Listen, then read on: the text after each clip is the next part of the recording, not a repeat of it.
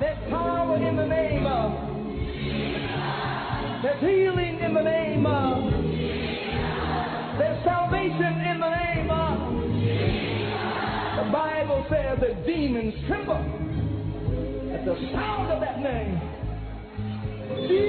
Welcome to the ministry of Bishop Emmanuel Intefel of the Lighthouse Chapel International, Light of the World Cathedral, Korle Gonno. Bishop Intefel is a medical doctor and senior pastor of the Lighthouse Chapel International, Light of the World Cathedral, Korle Gonno. A seasoned and anointed preacher and teacher of the Word of God, followed with various miracles, signs, and wonders. His in-depth teaching of the Word of God will change your life forever. Now, here's today's message.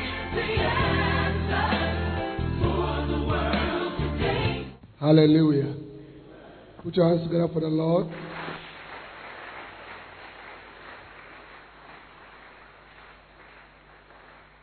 Have you been blessed by Bishop Kweku's session? Hallelujah. A pastor must love books. Amen. If you are here as a pastor and you don't love books, you will not do well. Because ministry is affected greatly by information, useful spiritual information. Hallelujah. If you take someone like Dr. Otabil, Dr. Otabil didn't go to school much. He went up to Form 5. And didn't even pass well. Yeah.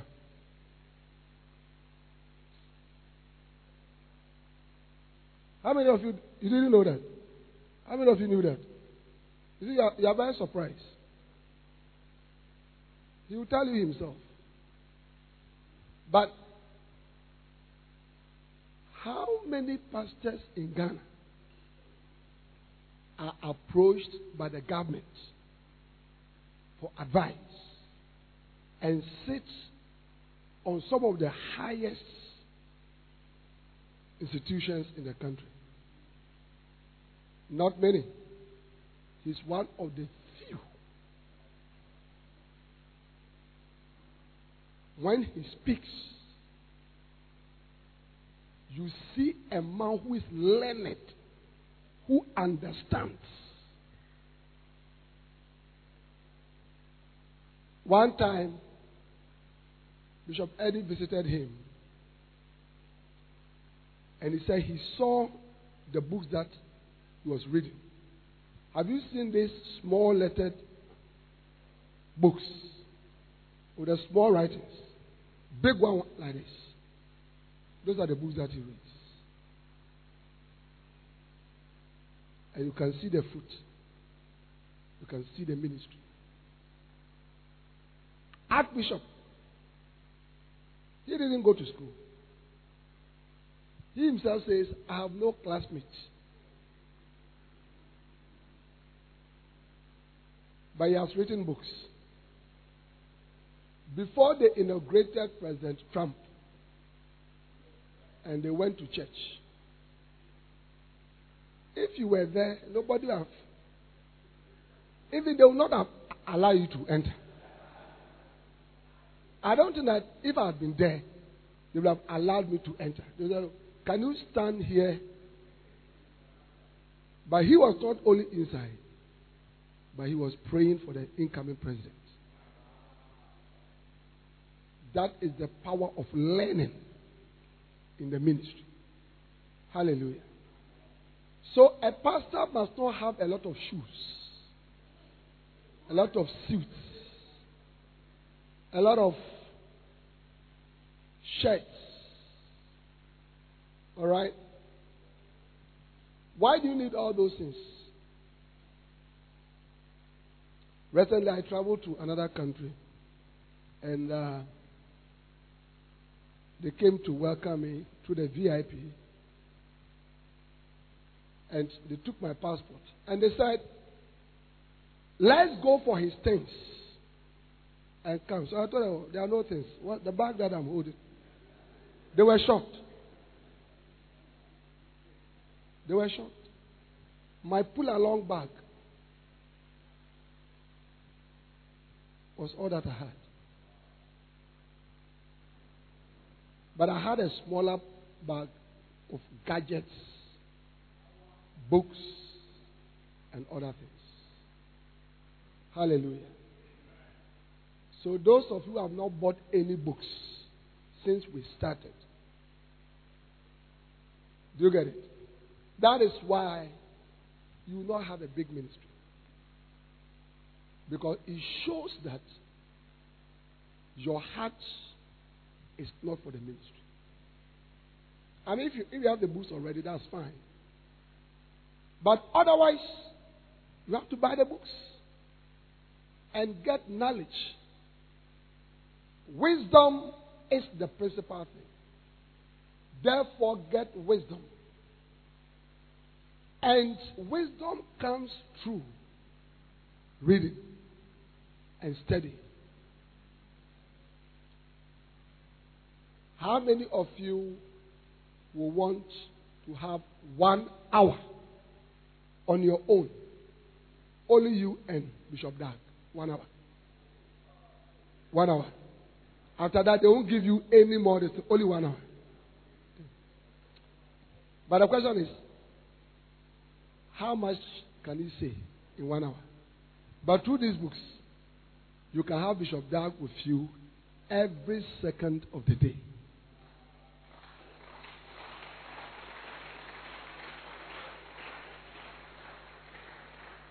He will be explaining to you how the Lord has used him, the different things that he's doing, and all that. So, pastors, get the books. Amen. One of, one of the most amazing chapters in the Bible is Proverbs chapter 8, where wisdom speaks about herself. Do you understand it? Yeah. And from about verse 20 down, wisdom talks about how he, wisdom, was with God before God did all the things that he did. Yeah? Give me that. Give me that.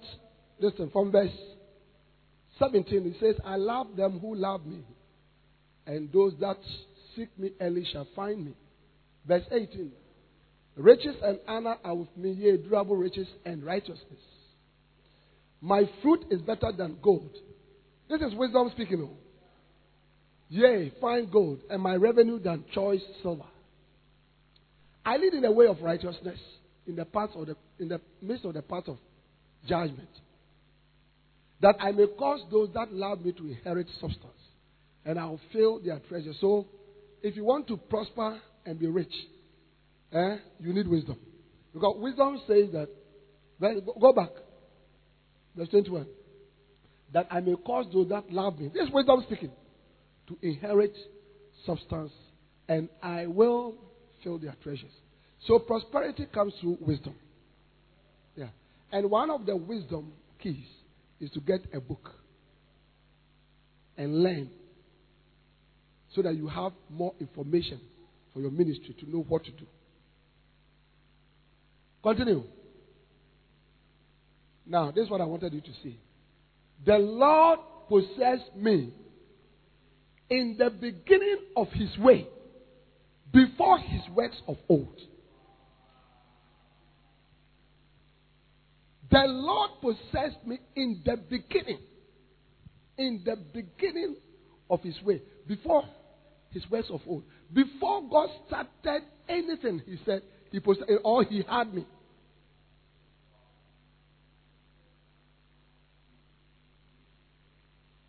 And then when you go down, go down, I was set up from everlasting, from the beginning, or ever the earth was. Have you seen that? Or ever the earth was. I was there before. The, when there were no death, I was brought forth. When there were no fountains abounding with water, before the mountains were settled, Before the hills was, I was brought forth. This is wisdom. So what he's saying is that he was the one that the Lord had before. In other words, God created all things by the power of wisdom.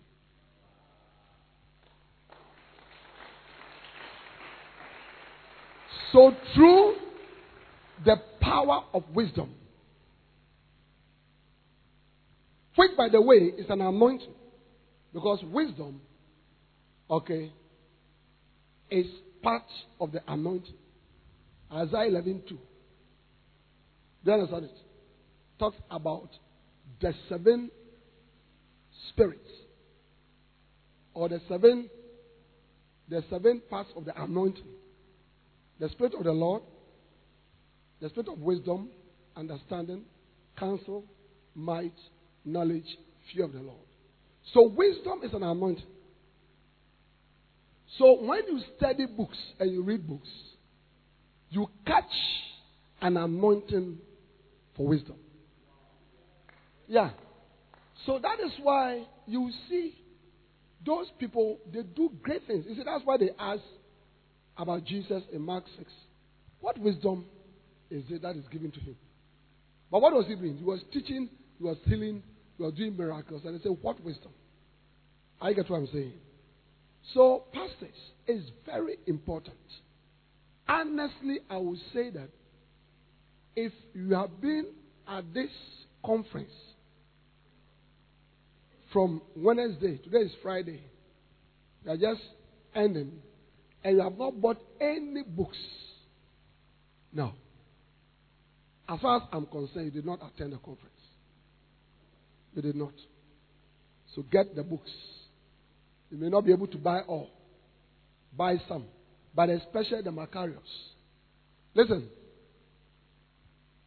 The reason why I want to encourage you to buy the Makarios is because, please keep standing because you have been sitting for a long time.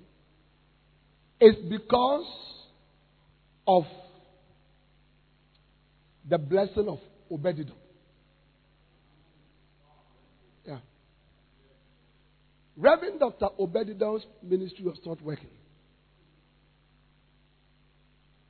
He was not prospering until the ark of the Lord was left in his house. And immediately, he started prospering. Amen?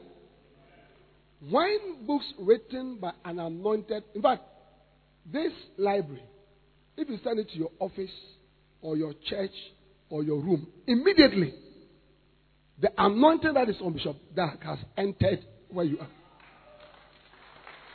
No, no, that's what it means. That's what it means. Because this is an anointing. This is an anointing. The written words of an anointed man of God contains the anointing on his life. The shirts, the handkerchief, the garments of anointed men of God. One time I went to preach at a convention at one of our missions. The pastor and the wife had been married then for about five years, six years, and had not had a child. And I love to live in the homes of the missionaries when I visit them. So I stayed with them. They gave me a little room. I slept on their bed. Three days. During the convention, I called them, prayed for them. Before I left, I called them, I prayed for them that God would bless them with a child. When I left, before I left, then I told them, when I go, the bed that you gave to me, go and sleep on it. And make love. Yeah, so I left. Three months later, the lady sent me a test. Bishop, I'm pregnant. So I said, Tell me about it. What happened? He said, Do you remember the bed? Then the husband explained to me that, look, when you left, you know, woman, she was going to rearrange the place. And this, I said, no, no, no. Just as it was. Let's sleep on it. Yeah? Had a child. I had another one. So, the things that are associated with an anointed man of God are things that you must desire. Can I have an amen? I have a long, uh, how do you call that? Those dresses that Bishop wears. His normal African wear, the long ones. Okay. One time I had a privilege of traveling with him, you know, to another country. It's about, it's about, about, um, about five years ago. So he wore one of these, white, to minister at a pastor's conference. Very powerful. When he finished, he removed it and said, Nah. He gave it to me. Up to today, it's, it's there. I don't wear it by heart.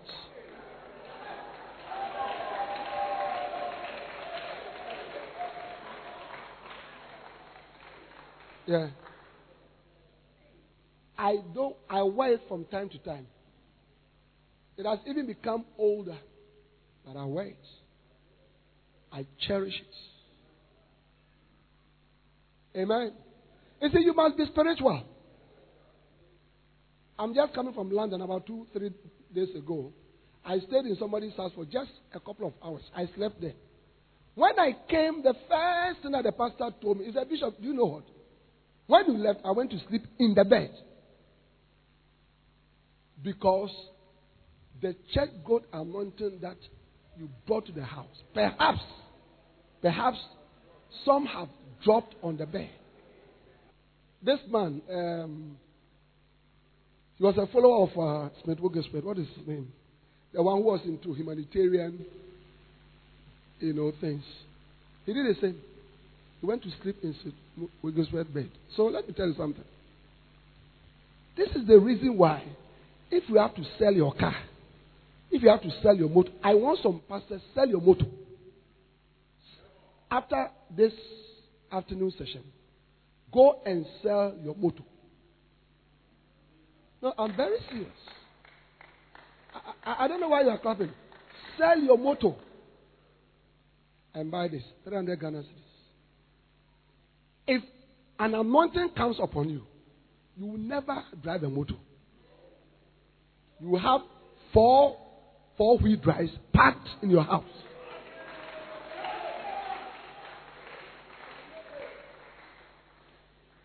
Pastors, you have to believe, oh, a man of God must be a man of faith. For we walk not by sight, but we walk by faith. Amen. Huh? Yes. So, get it. I want pastors to go and sell, sell something that can help you to raise up 300 Ghana and buy the Makarios. If you're really serious. You'll be in this same northern part of Ghana. And God will lift you up just as He has lifted up Reverend Eastwood. Yeah. Reverend Eastwood's ministry is far greater than most ministries in the South. Yes, far greater. That is why when he started his ministry, he called it the desert uh, uh, patches. And God has really made a way for him in the desert and it. And God can do the same. Because Jesus Christ the same yesterday and today and forevermore. May you receive wisdom. Lift up your hands and thank God for this morning as we come before the Lord. We give you praise. We give you honor. We give you worship. We adore you. We bless you. There is none like unto you. Be glorified. Be lifted up. Be magnified in the name of the Lord Jesus. Holy Spirit, help us today. Holy Spirit, anoint us today. Ask the Holy Spirit to anoint you. Laseki bohoshia. Ask the Holy Spirit to anoint you today. Ask the Holy Spirit to anoint you today. Anoint us for church for church growth today. In the name of Jesus. In the name of Jesus. In the name of Jesus. Lift up your hands and ask God to put the church growth anointing upon you. In the name of Jesus.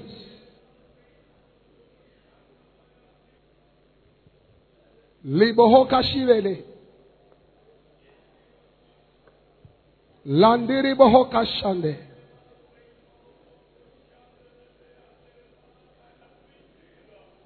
Lamindiri bohose.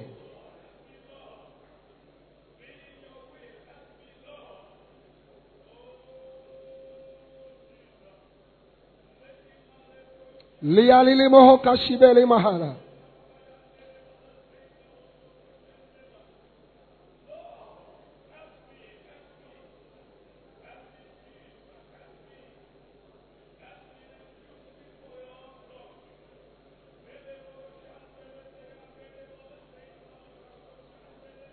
Hallelujah. Thank you, Holy Spirit, for a day of impartation of an anointing for church growth. In Jesus' name. Amen. Hallelujah. Please be seated. Now, this morning, I want to talk about church growth and anakazo. Church growth and anakazo. Hallelujah. Luke 14. Let's read from verse 16.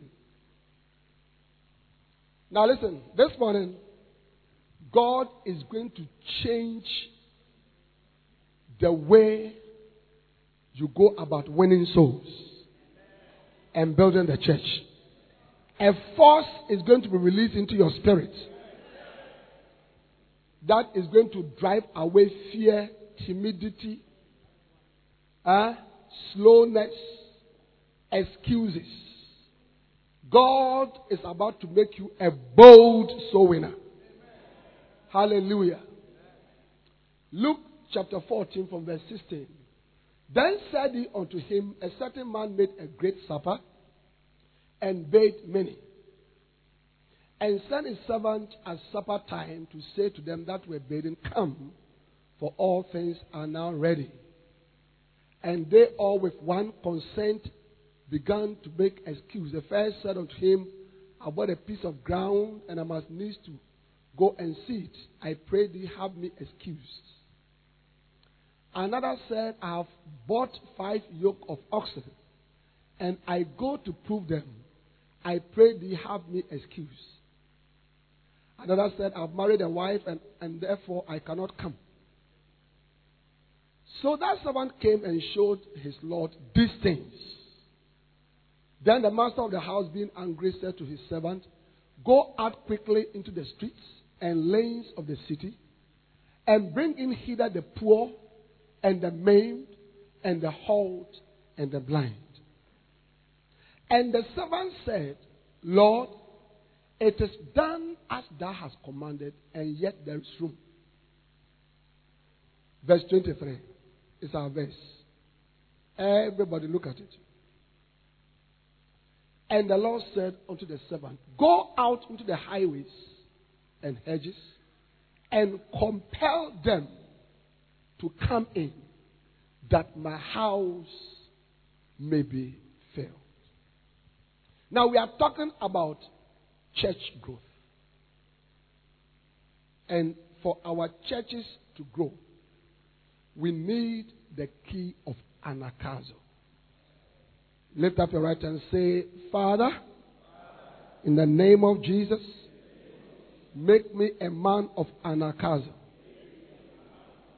Hallelujah.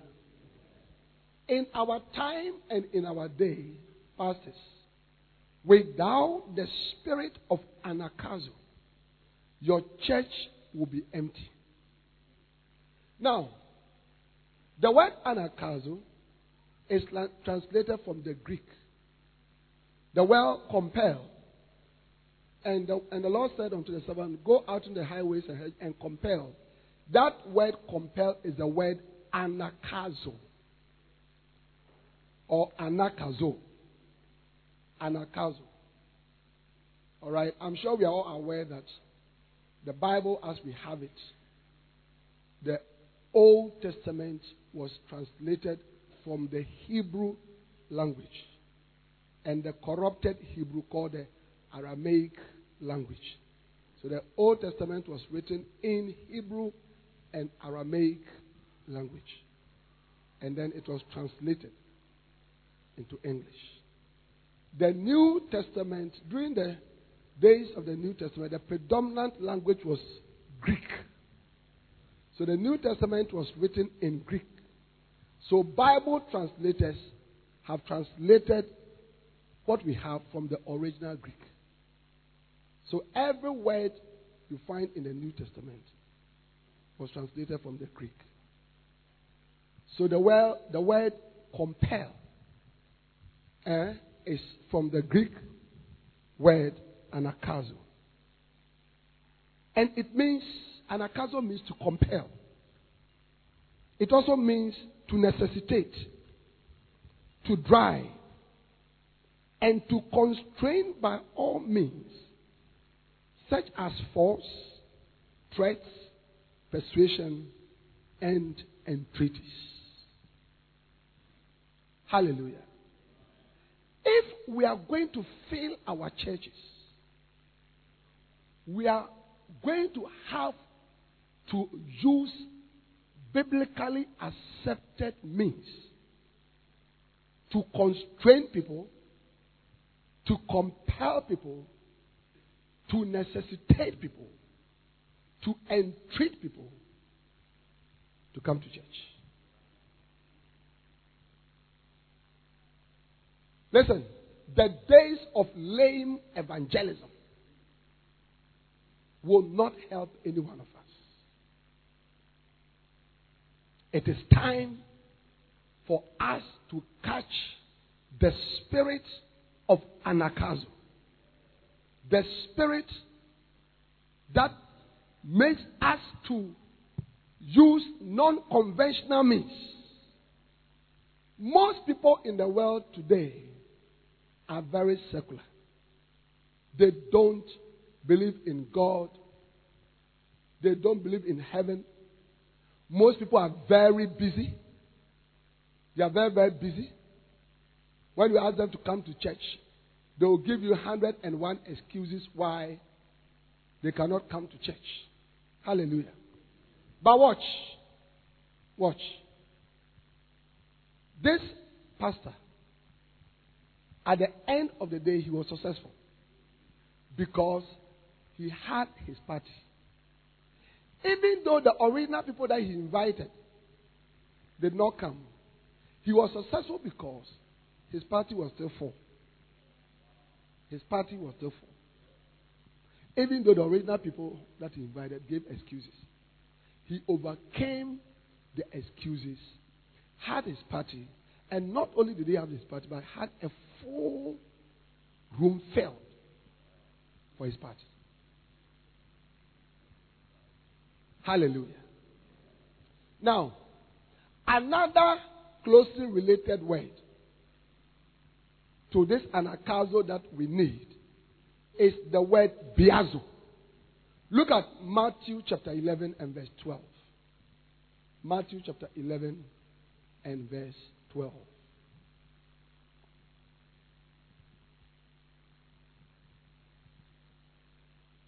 Matthew. Are we live? It's not working. And from the days of John the Baptist until now, the kingdom of heaven suffered violence. And the violent taketh it by force. Hallelujah. And the violent taketh it by force. Hallelujah. Are you seeing it? Now, the word violent, the word violent is the Greek word biazo, and it means a forcer. A forcer. It means energetic, strong, forceful, using force. Hallelujah. This word is very related to anagkazo. Amen. Biazo. It means to force your way into something. Do you remember the way you force yourself into your wife's life? Against all opposition by the father, the brothers, and all that. But, but you, were, you were able to force your way. How many of you were able to force your way? Yes. When it comes to the ministry, we don't force. We are lame. We are quiet. We are reserved. But when it comes to things that matter to us, looking for money, looking for a wife, looking for jobs, contracts, we, the same people, we now begin to operate with a different attitude. You see, that attitude is false. It is needed for the ministry. You need force to buy land where they say there is no land. You need it. Yeah. You need it.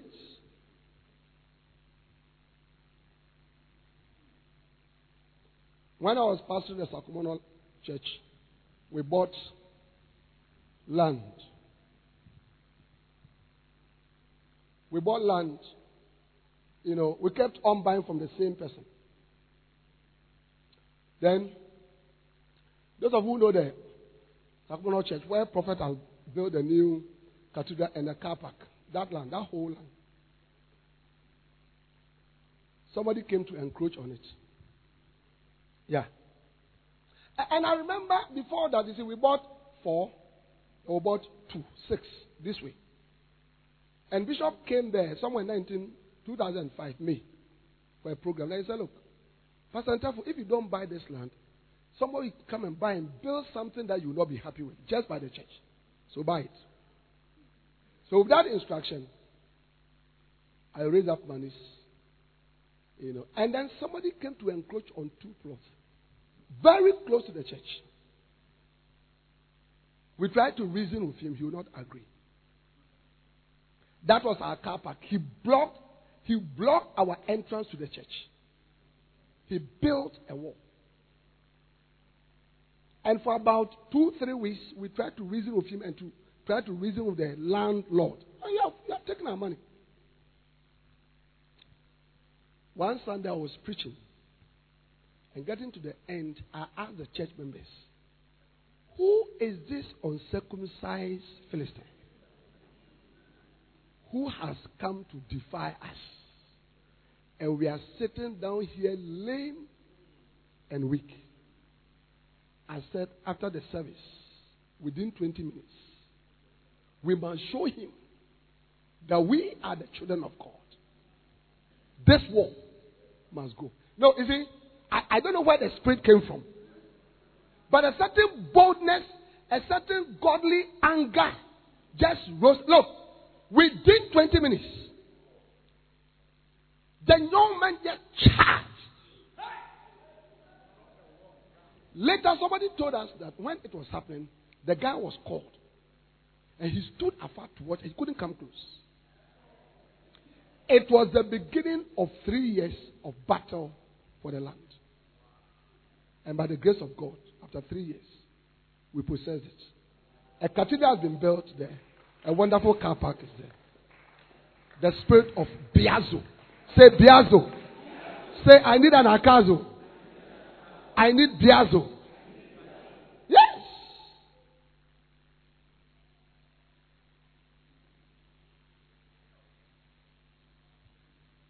A third word. You see, it's all within. So anagkazo, biazo, you know, and the third word is anadeia. Did I spell biazo for you? Biazo is B-I-A-Z-O. B-I-A-Z-O. And it comes from this word, violence. So look at it. Look at it. Passage. It says, from the days of John the Baptist until now, the kingdom of God suffered violence. Violence. People fight against the church, fight against your ministry, criticize you, oppose you, but you can still take the kingdom. How are you going to take it? But the violent, take it by force. It's not, it's not talking about worldly violence, taking a cutlass to go and kill people. I get what I'm saying. But boldness, the spirit of boldness, yeah, and godly aggressiveness. Proverbs chapter 28 and verse 1, the Bible says that the wicked fleeth when no man pursueth. But the righteous is as bold as a lion. Do you know why you must be bold? The seed of boldness is in you as a child of God. Because you are the child of the lion of the tribe of Judah. And the child of a lion is not a sheep.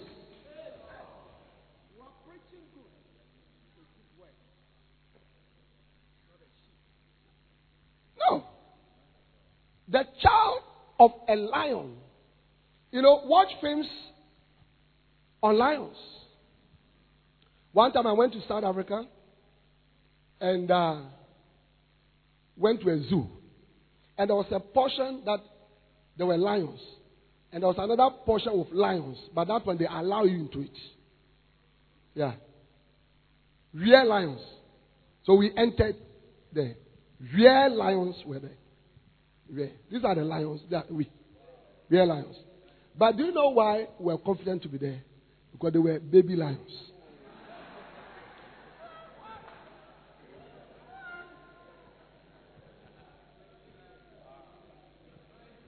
You see, a baby lion has the potential to chew you. But at that stage, he doesn't understand it. He hasn't developed. You know that the, the, the, the, the, the mother lions, they train them. They train their, their, their kids. They, train them. As they are growing, first they feed on the breast milk, you know, and all that. Do you see? And then, now they train them on eating meat. And actually, first they catch it, they share it with them. Then later, they train them to catch themselves. And it is not easy for them. Yeah. Many of the animals fight them and kill the little ones. But gradually they become more and more experienced and they begin to work in groups.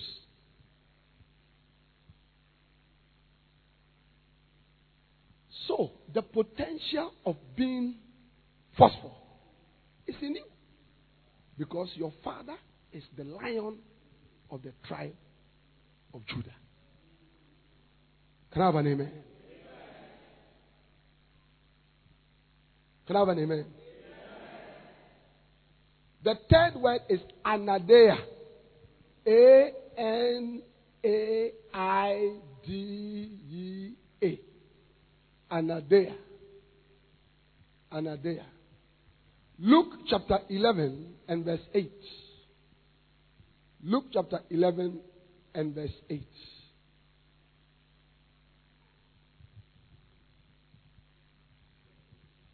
Luke chapter 11. I'm talking about church growth and anagkazo.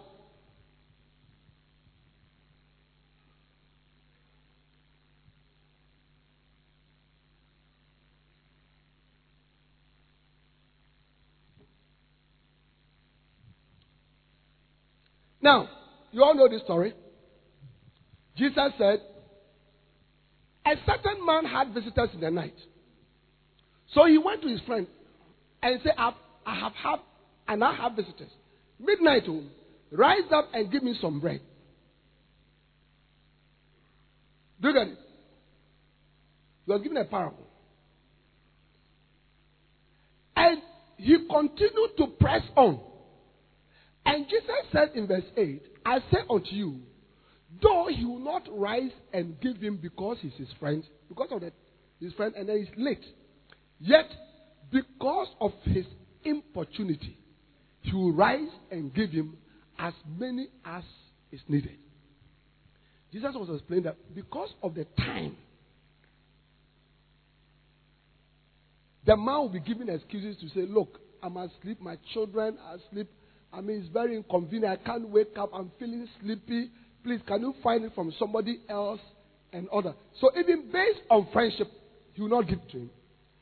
But because of the person who is asking importunity, and that word importunity is the Greek word anadeia, which means shamelessness.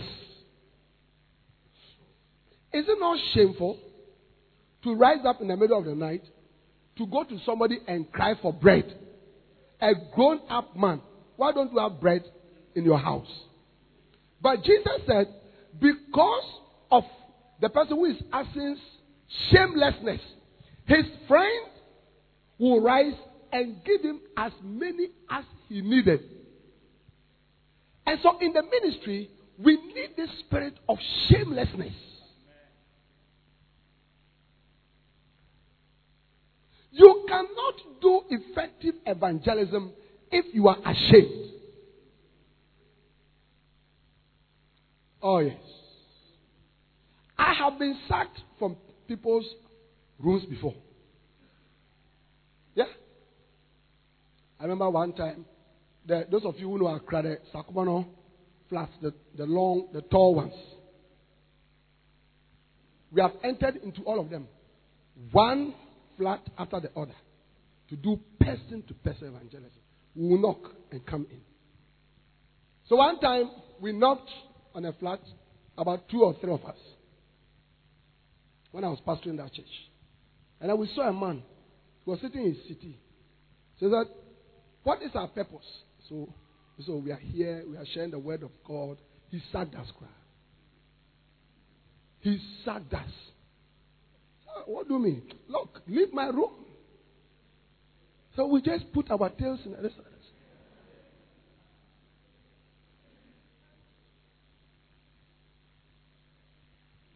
It's not shameful.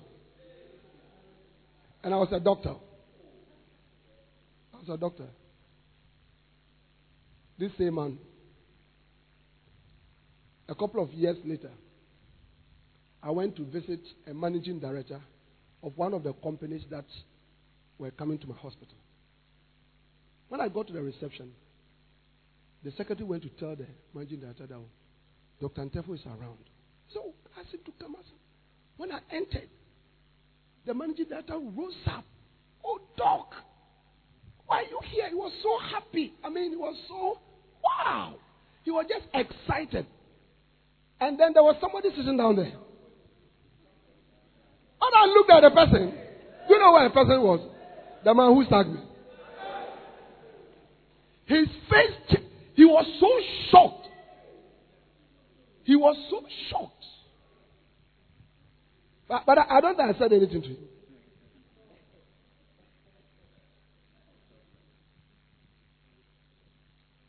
Yeah. Last year we were doing person to person evangelism. And I entered a house of one of my pastors. There were some ladies. We spoke to them. Just as we were going out, we saw a young guy, maybe 25 years. So we went to him started to speak with him. And so, oh, I mean, he received us nicely. No, he didn't receive us nicely. His face was straight. So I said, oh, as we have come, we are talking to you. And so he said, Jehovah Witness. Jehovah's Witness. I said, wow. You know. But do you believe in Jesus? I believe. Do you believe that he's the Son of God? Do you believe? I said, oh, then that's very good. Then now, but we are just about to go. Then he said, but he also asked questions. Why do I call myself a bishop? How do I call myself a bishop? Hey, he took me on fully. Why do you call yourself apostles, pastors, you know, and all these type of things? I tried to, initially I tried to be nice and take him to, but later I realized he was. I said, look, this is my card. This is my card.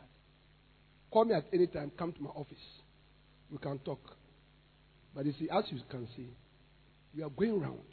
Your questions are relevant, but I don't have much time now. But what I'm saying is that, I mean, he took me. This is somebody that actually he had failed his SSS exams. They did a se- they did a second time and was waiting for his result. And he was facing me, sorting me out. Now, in the first place, in the first place, if I was not a pastor, there was no way even he, he, he could not even come to my door. That's what I'm saying. So, listen to me. You say you were a pastor. You say you were a pastor. Put away everything that you say you have. Humble yourself and get to the job.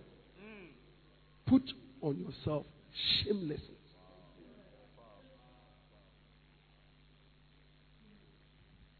Shamelessness.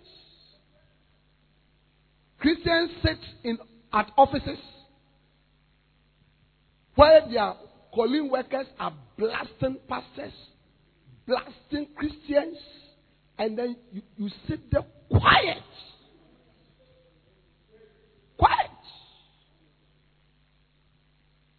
Quiet.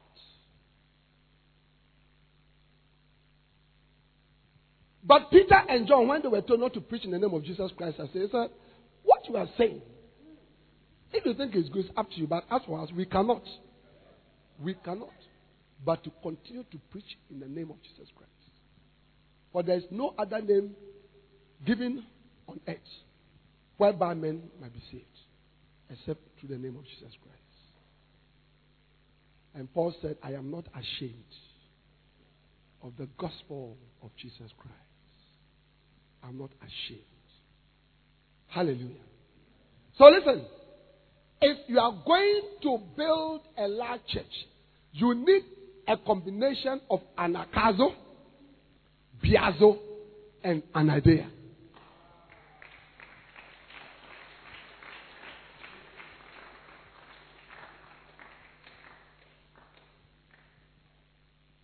Yes.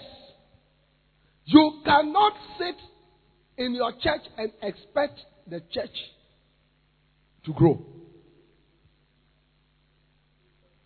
Dr. Cho says sinners are afraid to come to church.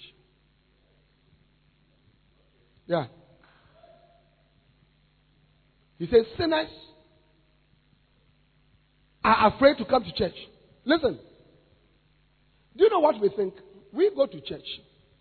We arrange our chairs. We clean the church, arrange our chairs. We put on our suits. And we wait, expecting sinners to come. Sinners have other ideas. Sinners, they have other ideas. They want to go to the beach.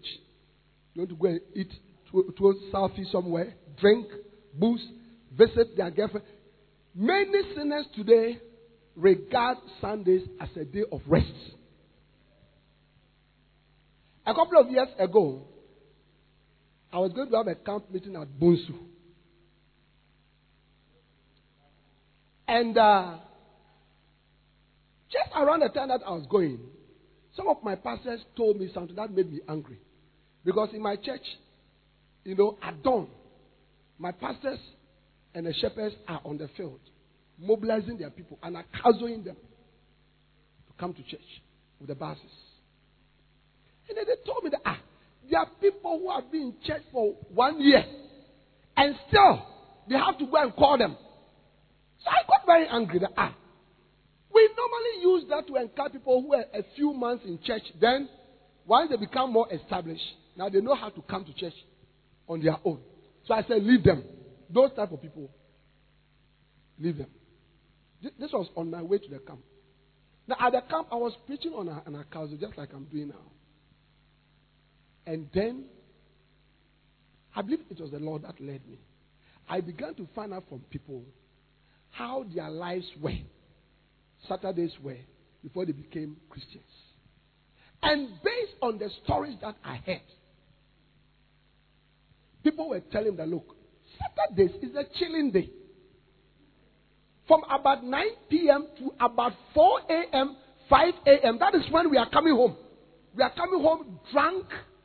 We are going to smoke all kinds of things. So when we sleep, we cannot wake up to go to church at 7 or 8 or 9. We can't because it's the time to sleep. Look, almost everybody, as they were telling the story, then the Holy Spirit said, Have you seen why anagkazo is important? Don't give up. There and then, I said, all the people that I said we should stop going to bring them, we are going to bring them more. Hey!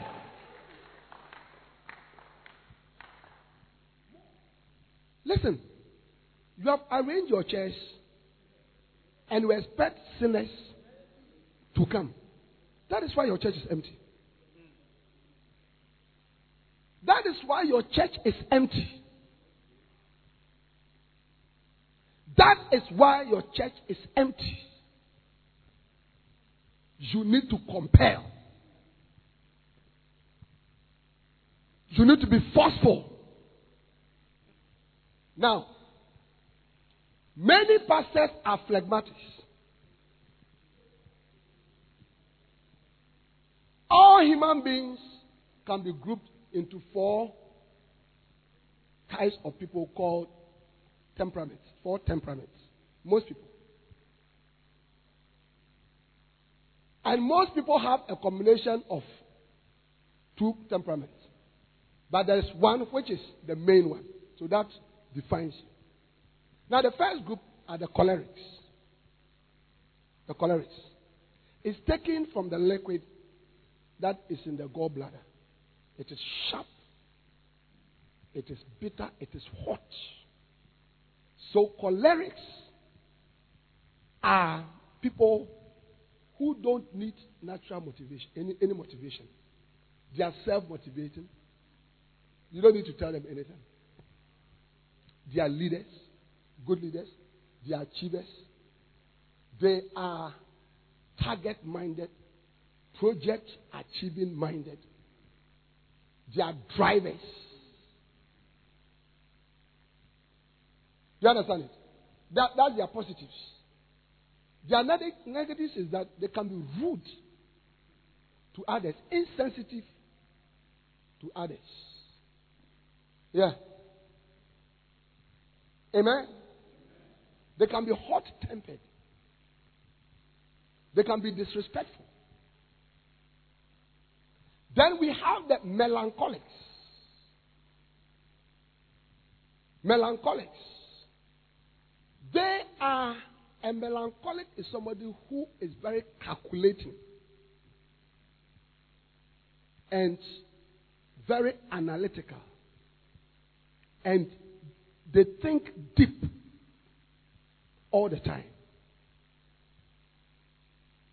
They are mo- they, they, they, that's a good part of them. If you want, if you have a company, you want somebody who can do your administration well, put everything in order, you know, you need, you need a melancholic. Yeah. If you are a wife and you marry a melancholic person,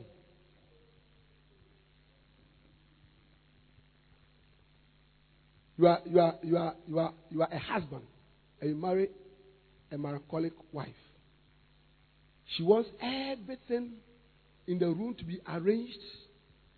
The bed should be arranged. Your side, her side. You, you cannot just throw your shoes around. No, no, no, no, no. Everything must be pep, pep, pep, pep, pep, pep, pep. You want to make love to her, you have to wait. She has to go and bath.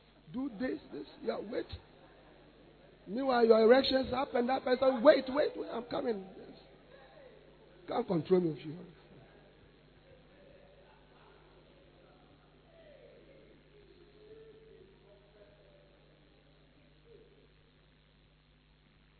Their weaknesses, their weak part is that because they are so good, they tend to look down on others. They tend to criticize. They are self righteous. It is very difficult to please them. Because they are idealists, perfectionists. So it's very difficult to please them. Amen. Then we have the sanguines. Now, the sanguines are the happy ones. They are always happy. Whereby they are, they talk all the time, they are laughing all the time. When you have your party, you need a sanguine to be there. To be there. If you have to go and hire a, a go and hire him just to come around. Your party will be very nice. Even if there's no food, the party will be nice. They will create a laughing environment, everything. They are cheerful. Yeah? Their weak side is that they are indisciplined, they are disorganized. If you are a, a lady and you marry a sanguine husband, you have to collect his salary from him and manage it for him. When he wakes up in the morning and he comes and says he wants money, give it to him, but ask him, what are you going to do with it? And manage him. Because a sanguine will just share his salary to everybody. Get 20,000, you 50,000. Within one week, all his money is finished. And then they tend to be immoral. They tend to be immoral, unfaithful. They are loose.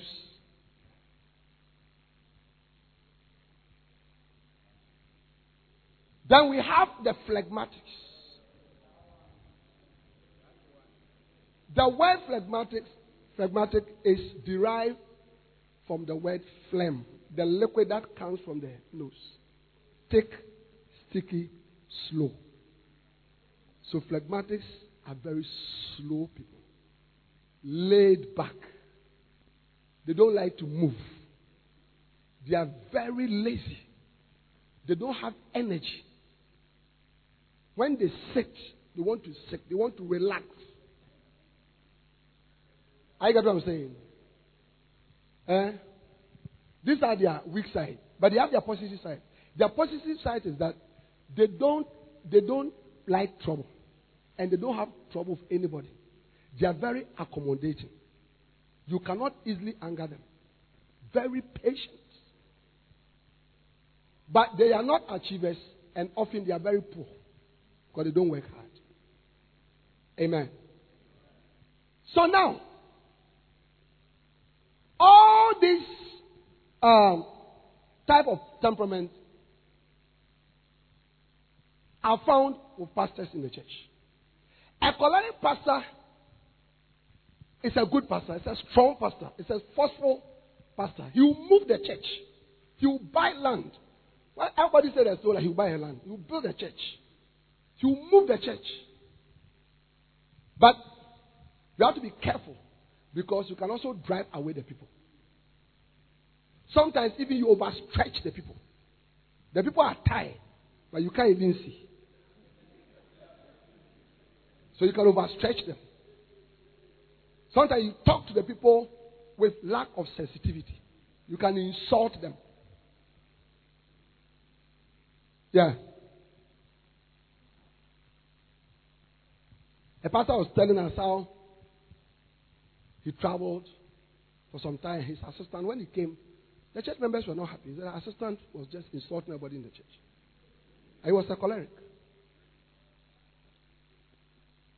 Now, a melancholic pastor, you have to be careful. Because the truth is that you want everything to be perfect, but church people are not like that. For example, are you enjoying it?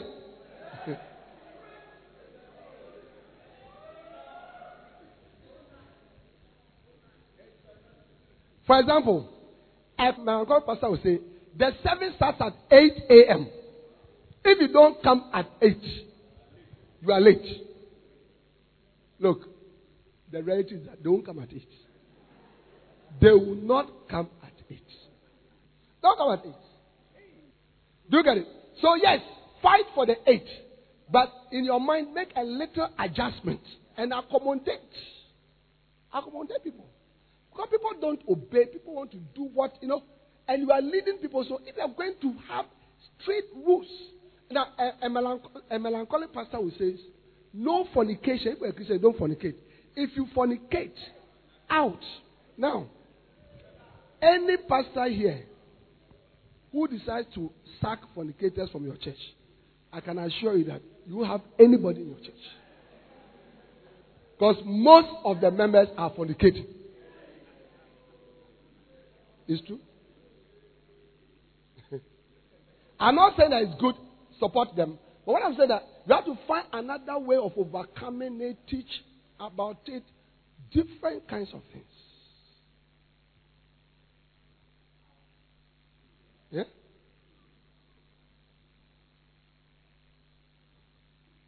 There's one of my services.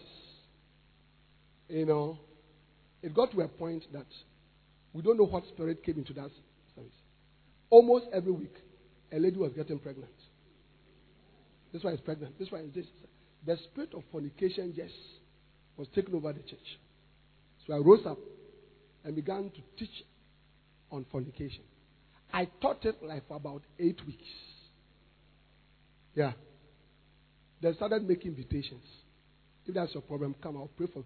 Sunday morning, I was casting out evil spirits, you know, and all that. Even one time, I hear somebody commented that, he commented about that service that, when I thought would they stop the fornication so that Bishop will stop preaching about it? Pastors, any problem you want to address in the church, the answer use the power of teaching. Faith comes by hearing and hearing by the word of God. You understand it? It's very dangerous, especially young Christians, to attack them. Don't attack young Christians. Teach. This same service, some of this, those ladies are now leaders, cell leaders, administrators, all kinds of things in the church.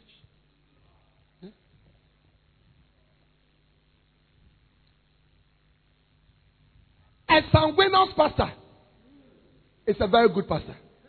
No, when he stands in the church, everybody is happy. His preaching, his lifestyle, his jokes, what he says, and all that. The church is a happy church. The only problem is that the church is a disorganized church. There's no order in the church. When he's preaching, children will be moving around, shouting. He can't even see it. The chairs are arranged in a funny way. You know, I mean, he, he's just happy. He's just happy. He doesn't correct people.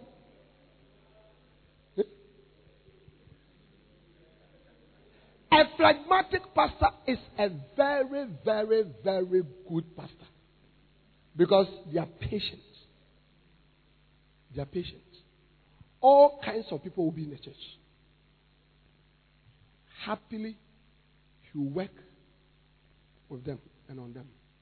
Only that that church will not grow. It will not do well. There will be no land, no church building, nothing. Just as the church is, that's how it will be. Because it doesn't have energy. It's not forceful. You see, I brought in all this, listen, to end of phlegmatics. That phlegmatism is a killer of ministry and a killer of church growth. Deep phlegmatism is an evil spirit that will kill your ministry. Each of the temperaments can be modified by the Holy Spirit to perfect you. Yeah. So if you are choleric, the Holy Spirit can work on your heart to love people, to cherish people, to handle people in a certain way. A phlegmatic, all right, you can admire cholerism. If, if, we are, if we are a phlegmatic, phlegmatic. How do you overcome it? You must admire cholerism.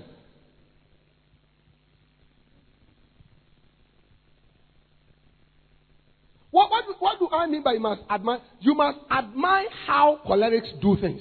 Don't despise it. You must admire their energy. You must admire their leadership style. You, you must admire their boldness. You must admire their ability to push forward and adopt it. You don't learn it, you adopt it and say, This is how I'm going to behave. And you leave out their insensitivity and all that. Yes. Because if we're a phlegmatic pastor here, you are not going to have a mega church. Phlegmatics cannot build mega churches.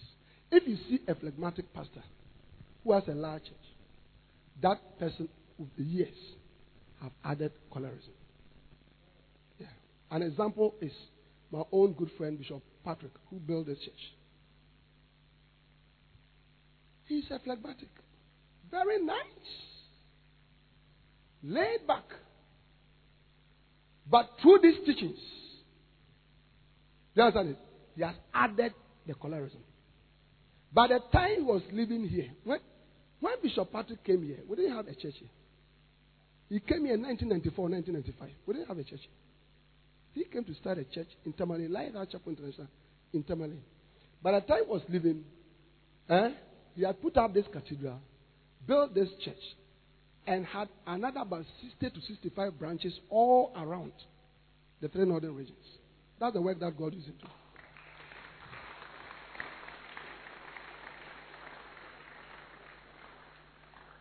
He has been building church buildings all over. That is not the typical characteristic of a phlegmatic.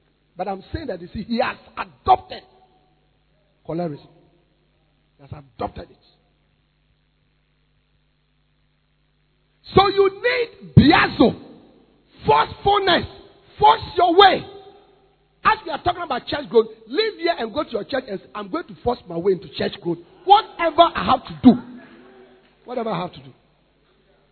I cannot be sitting in the church with 40 people for the rest of my life. Whatever I have learned, whatever I can learn, I'm going to put it into practice. By a combination of anagkazo, anadeia, and biazo.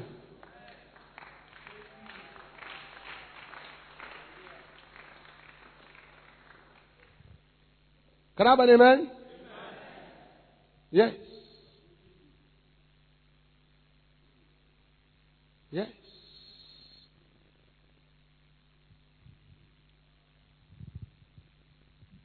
Watch out!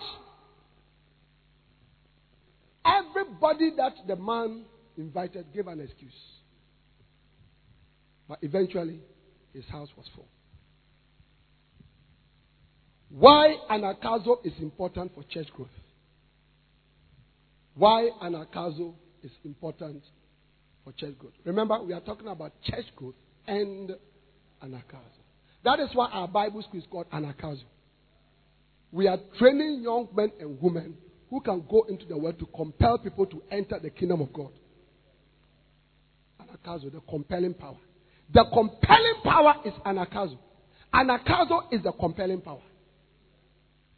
Oh, yeah. Oh, yeah. Hey, the people in the world, they are not ashamed though. Haven't you seen them kissing publicly? Two men are kissing. Two men.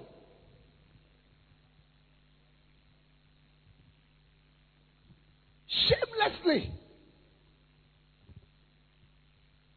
Alcoholic drinks are advertised boldly with no shame. They want to sell a type of water. And for that, a lady shamelessly takes off everything to stand by it, to show us everything that she has. Do, do you know why they made the ladies to stand there? Because they know that most men will be attracted to the lady. Because a lady who has removed she's only in her panty who is standing there. Most men, so, so the target, you see, the target is the water. But they are targeting you through the lady. Oh, we brothers, you know the way we are.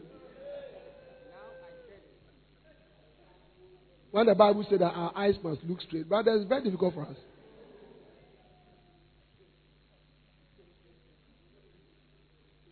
Hey. How many brothers have been watching? One day I was driving, I was driving towards Tesano from Qodesh, the Tesano, uh, the police barracks. I was climbing like that. So I was driving like that. And straight ahead of me to my left, I saw this sister with a big to. Do you know to? This one. And it's all bubbling like this. So I said, This is foolishness. I won't watch. So I will go straight. I was a bishop. Oh. So as I was going, then I,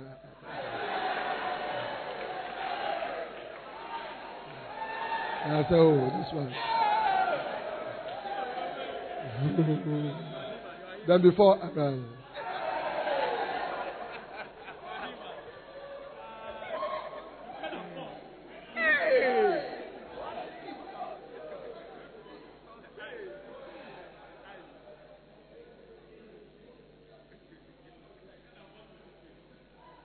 Hmm.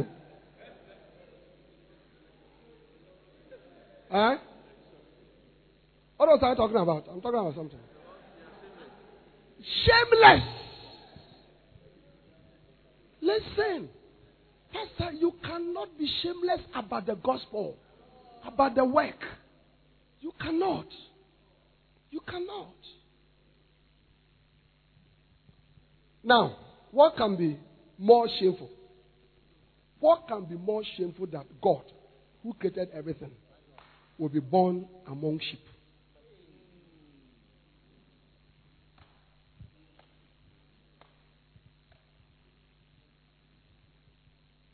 Who being in the form of God thought it not robbery to be equal to God, but made himself of no reputation.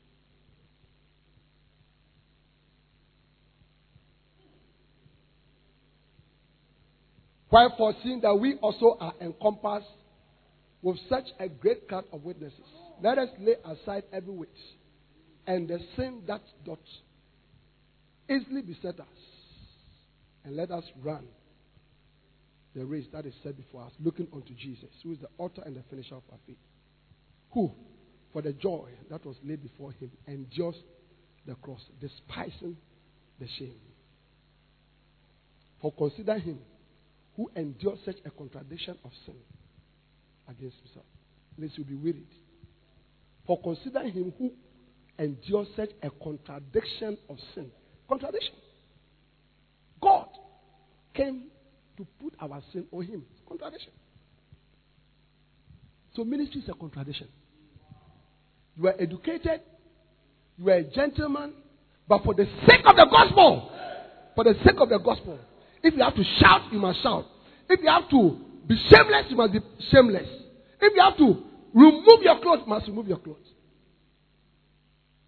For the sake of the gospel. Put aside all gentility and all self importance. You want to build a large church, you can't do that. You cannot do that.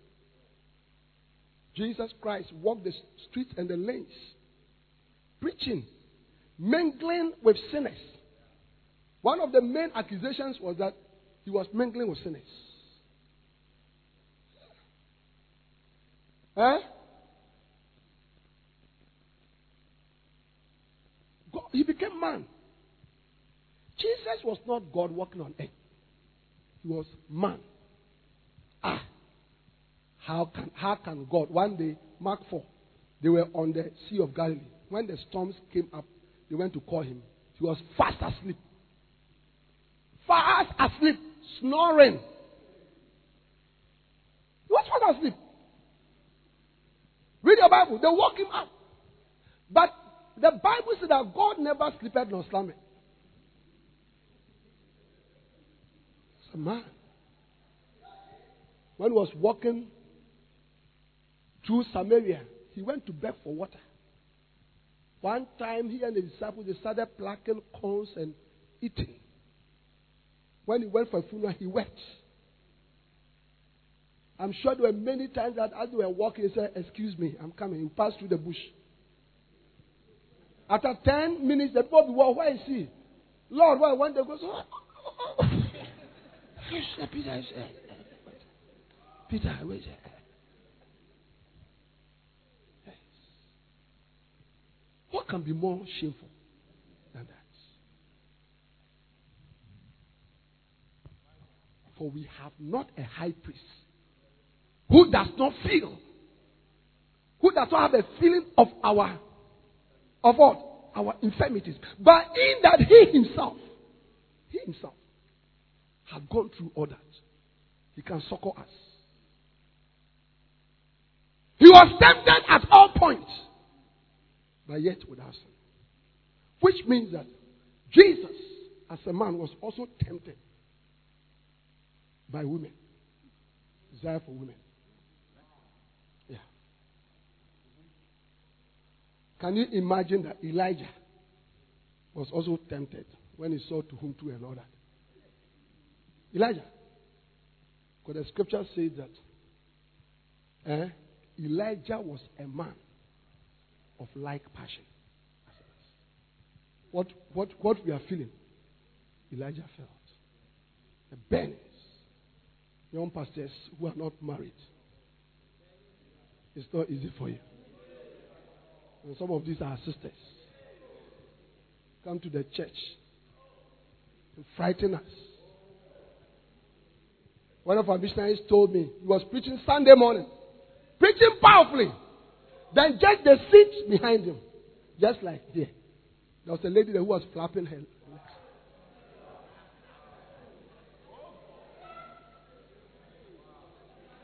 I know, even though you are anointed, you are preaching. If a lady is flapping like that, at least once be you see, because when you are preaching, Jesus said, Feed my sheep. He didn't say, Feed my giraffes. So you have to look at the sheep like this.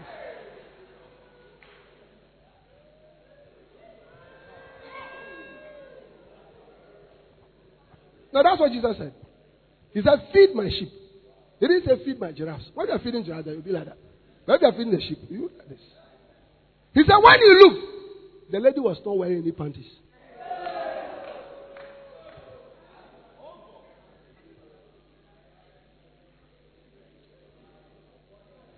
What a sh- Give the Lord a, sh- a shoulder. Shoulder. Hey.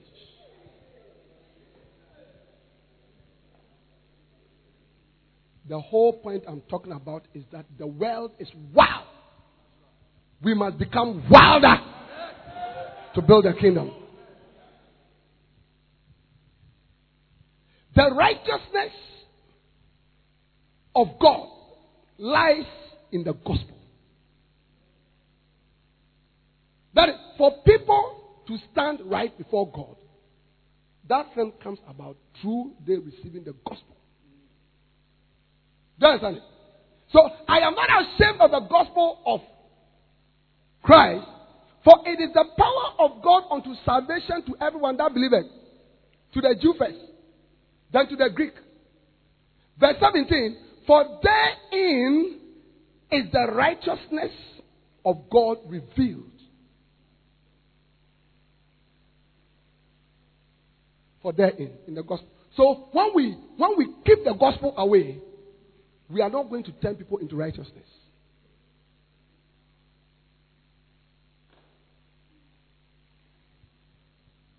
Hallelujah. How many of you want to build a large church? You need anagkazo. Why anagkazo is important for church growth. I believe this story is symbolic of the Lord Jesus Christ sending us out to invite people to Him. It is also symbolic of pastors sending out their members to evangelize the world. I've discovered that every time I embark on evangelizing the world, inviting many people to a great supper, I encounter the same things that this man encountered. However, I believe this man was a success. In spite of everything, he had his party, and his house was full of guests. It might not have turned out the way he initially wanted, but he had his party anyway. You see, God is sending out his church to invite the whole world to know Christ. Unfortunately, unfortunately, many of those who are invited do not respond. The Jews were the first to be invited to know the Lord, but they rejected Christ and the gospel moved on to the Gentiles. Many of the elite who live in large urban cities hear the gospel on television and in church. However, they do not receive the message, but rather criticize preachers. Again, the gospel is passed on to the poor and non elites in villages. They willingly receive the word because they have no other hope but God.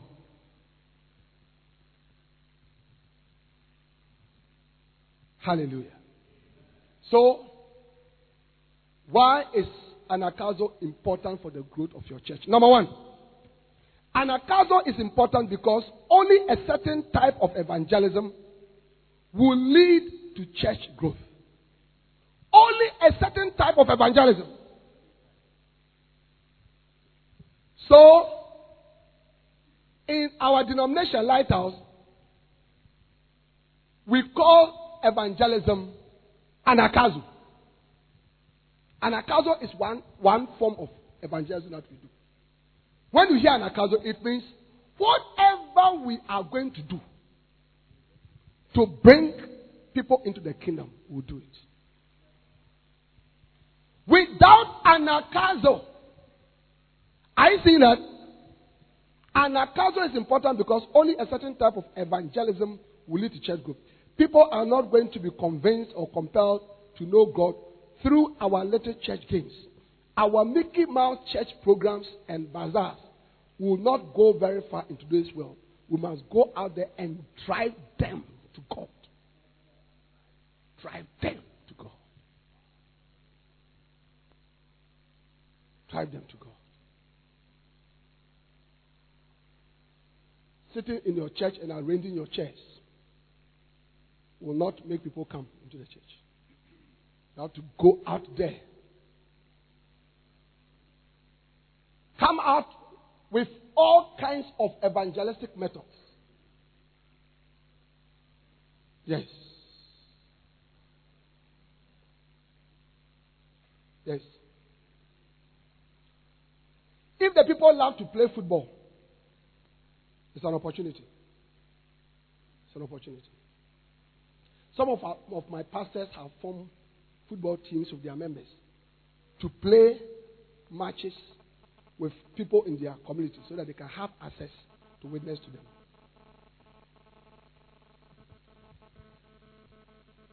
Come out with dancing, music, eh? everything. The world loves dancing and music. Set up a stage. Just, and let there be dancing and music. They'll be attracted. Then you preach them.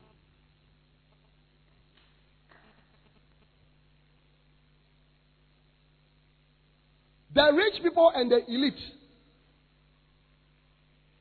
who don't like to come to church organize a breakfast meeting for them in a good hotel. Invite them for a breakfast meeting. They will come. They will come. Serve them breakfast and preach to them. Yes. Preach to them. Let your members, who are also professionals, bring their friends. Everybody. You are a teacher, bring your friend teacher. You are a professional, this, everybody. As we have met there. You see, because when you stand there as a doctor and you are telling that you are doctors, I'm also a doctor. So it's not as if that, I mean, you are very great and I'm, I'm nothing. And I'm serving God. I have time to serve God. Why don't you have time to serve God? They will listen to you. Whatever we have to do, whatever we have to do to drive people, to drive people, to drive them into the kingdom, we must do that. Yeah? But you see, Satan has introduced an evil type of evangelism in the church. When Jesus said we should go and preach, we have turned evangelism into inviting. I'm inviting you to my church. Inviting people to your church is not, not the same as preaching the gospel to them for them to repent. And then also, we are not supposed to go and bring people to our churches, but to the kingdom. Most times when you tell people, I want to invite you, to what church, what church do you go to? I go to Lighthouse, I go to this. So, me, me, me too, I'm, I'm this. Me too, I go to Methodist. Me too, I'm a Catholic. Me too, I'm this. Immediately they, they rebound and give you also what they have. Yes? And invitation has no power to change anybody. People are changed by the gospel. It is the power of God. The gospel is the power of God unto salvation, not invitation. And then, because we are shameful, we are not forceful, we are lazy, we invite people who go to church and not even sinners. So you see a member of uh, ICGC who lives by the Charlie, can you come and visit me my church? So the person comes to your church. He comes all right. But you have not added a soul to the kingdom. And I'm saying that this, all these are Satan's subtle way of changing the power of the gospel. Power of the gospel.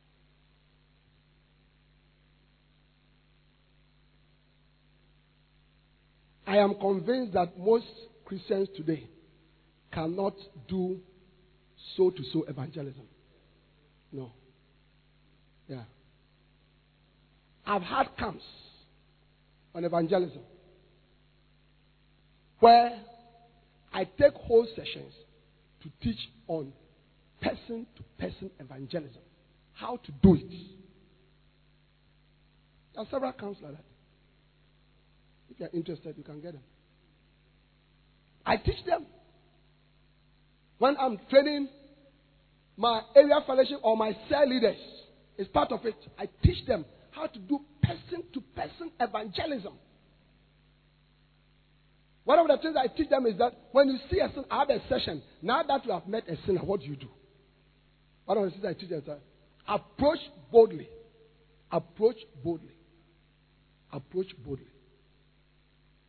When people realize that you are bold, they are forced to listen to you.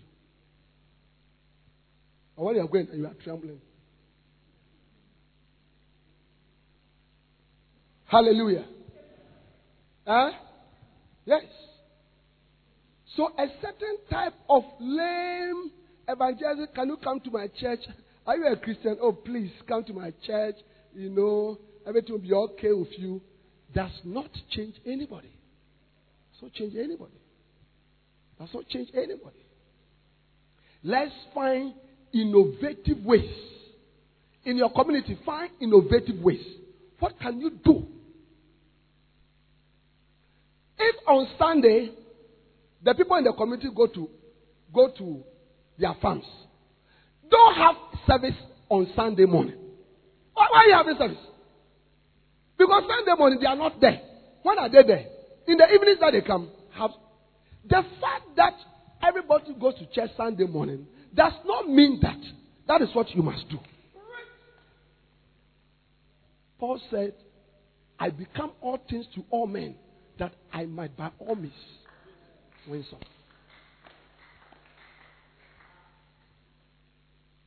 Anagkazo, Biazo, Anadeia. Say Anagkazo. Say, I need an Anagkazo. I need Biazo. I need Anadeia. Yes.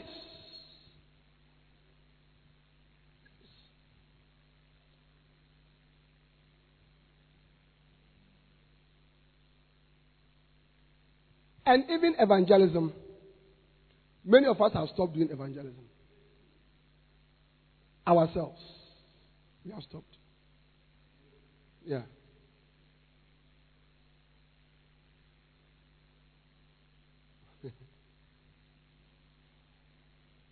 We have stopped. But Jesus, Jesus, he did person to person evangelism. And he did different types of evangelism. Do you know that Jesus did person to person evangelism? He did person to person evangelism. Matthew chapter 4, 18 to 20. He won Peter, he won Andrew, he won James, he won John. Matthew 9 9, he won Matthew. Luke 19, he won Zacchaeus. All these people were person to person evangelism. And he also had crusades like Matthew 5 and Luke 5, when he went to sit in the boat and spoke to the people. These were open air crusades. And then he had breakfast meetings. He went to the house of Martha and Mary. And whilst they were eating and preparing the food, he was talking to them about the things of the kingdom. And he had special meetings with important people. Nicodemus saw him, private interview about the kingdom different ways that Jesus won souls.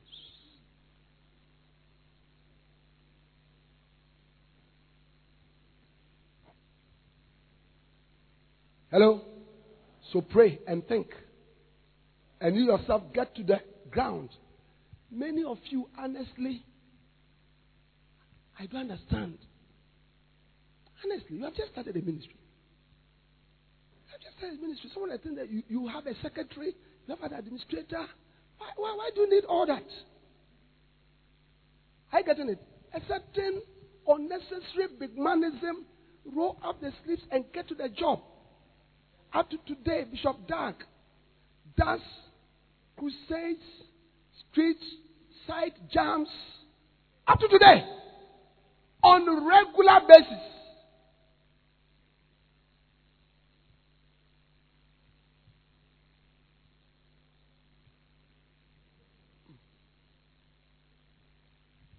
evangelism has been thrown out of the church. We have arranged our chairs and we are expecting people to come. It doesn't work that way. It doesn't work that way. Can I have an amen? amen. Number two. Anagkazo is important because the people that will fill our empty churches are not in places where they can receive bourgeoisie invitation cards. Anagkazo is important. So I can see a lot of people taking notes. Okay? So take notes, but get a book. Get a book. There's even a book, just one single book, Anagkazo, the compelling power. You can get it. Anagkazo is important because the people that will fill our empty churches are not in places where they can receive bourgeoisie invitation cards. Bourgeoisie is big, big, big, big, big people. If people are going to be touched with the gospel, a new strategy of going to the gutters, highways, and bushes must be employed. Sitting in church and inviting people has long been an unworkable strategy for church growth. Now, go back to the Anagkazo story. Now, watch this. Verse 21. So that servant came and showed his Lord these things. What did he show them? The excuses of the people. Watch. Then the master of the house, being angry, said to his servant, Watch this. The spirit of Anagkazo makes you angry that the church is empty.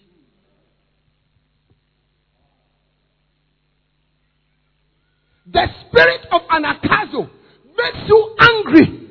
It gives you a godly anger that the church is empty. Why is the church empty? The fact that your church is empty but you are comfortable is a clear sign that you don't have the spirit of anagkazo. You're not an man. Yeah. Yeah. You'll be angry.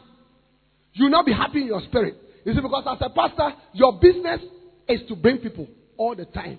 All the time. There is no, there is no businessman, a true businessman, who always does not make profit or loses money, who will be smiling, happy, sitting in his office. No.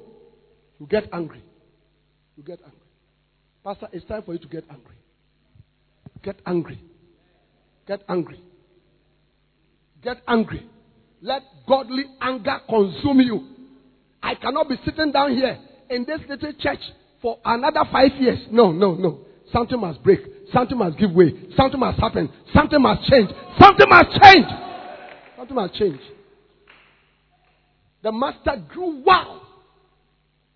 Said, No, I want to have my party. And I want people here. So what did he do?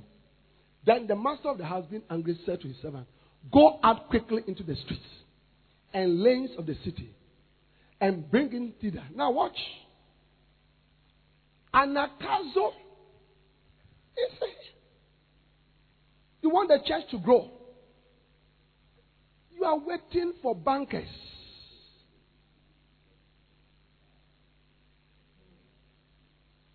People who sell curtain material,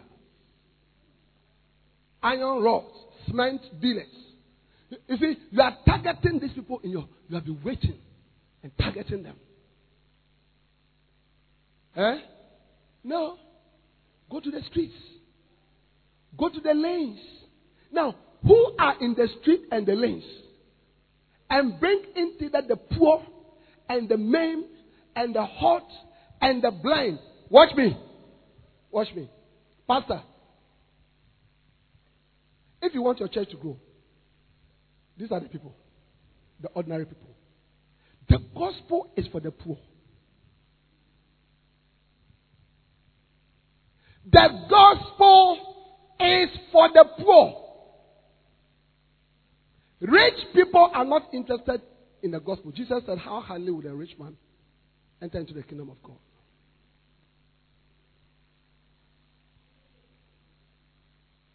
Listen, if you want your church to be full, target the ordinary people. Yes.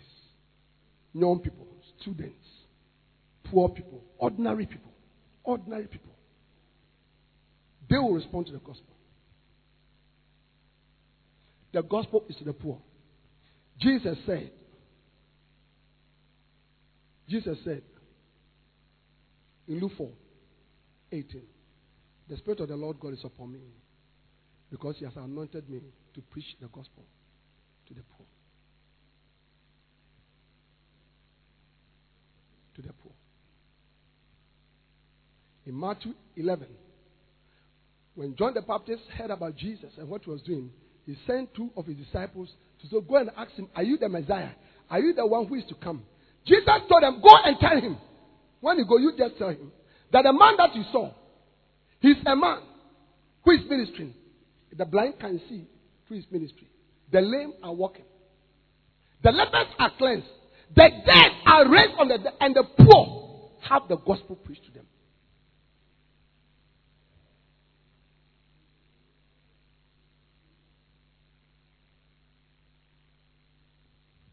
Yeah. I have seen it in my ministry. Many of you know my church. And you can see small, small boys. Young, young, young, young, young. They have nothing. Nothing. Nothing. The church is full of them. Two of my early services. When you come there, you can't see any cars. Maybe my car and a few cars by the pastors, but generally no cars. But the cathedral is full of people. First service, second service. One is 7 o'clock, one is. Uh, um, now it's moved to about 9. No, we bring the people in buses. We bring the people in buses. Every Sunday at my cathedral, we bring people in 80 buses. 80 different sizes. Tata buses, Evan buses, um, Benz buses. 80 of them. Majority of my people, they don't have cars. They can't come. They don't come. The day that our busing doesn't work, the attendance just drops. These are the people that we have. Poor people, ordinary people. The church will be full. And then, of course, it doesn't mean that leave the rest. I'm just giving you a perspective. So now you can believe God to garnish the church with the district chief executive, one or two, you know, people. Do you, do you understand it? Yeah. But if you make, if you make the big people your target, your church will be empty. The, the master said, okay, okay, go out, bring in the poor, and the maimed, and the hot, and the blind. Yeah. Go on. And the servant said, It is done as thou hast, and yet there is room. Verse 23. And the Lord said unto the servant, Go out into the highways and the hedges. Now, the highways and the hedges are the lungulungus, the ghettos. I get what I'm saying?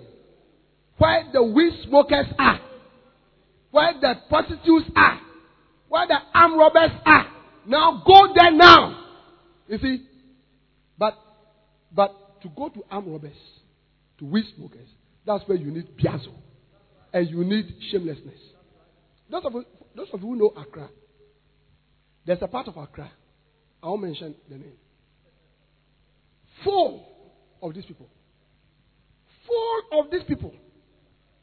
Look, one time when we have a crusade, a crusade there, and when my members went out to go and do anagkazo to invite people and drive them to come for the crusade.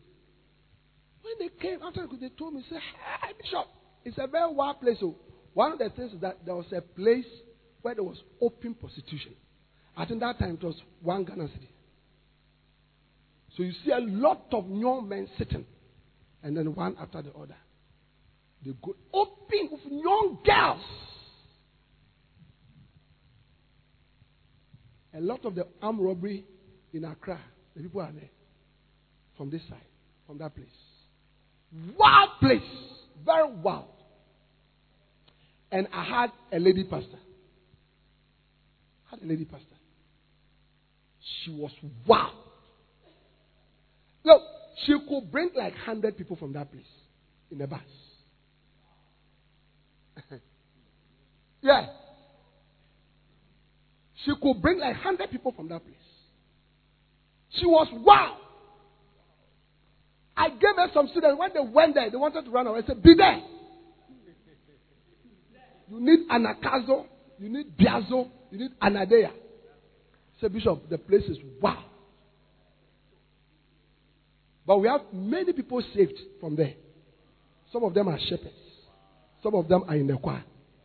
Yes.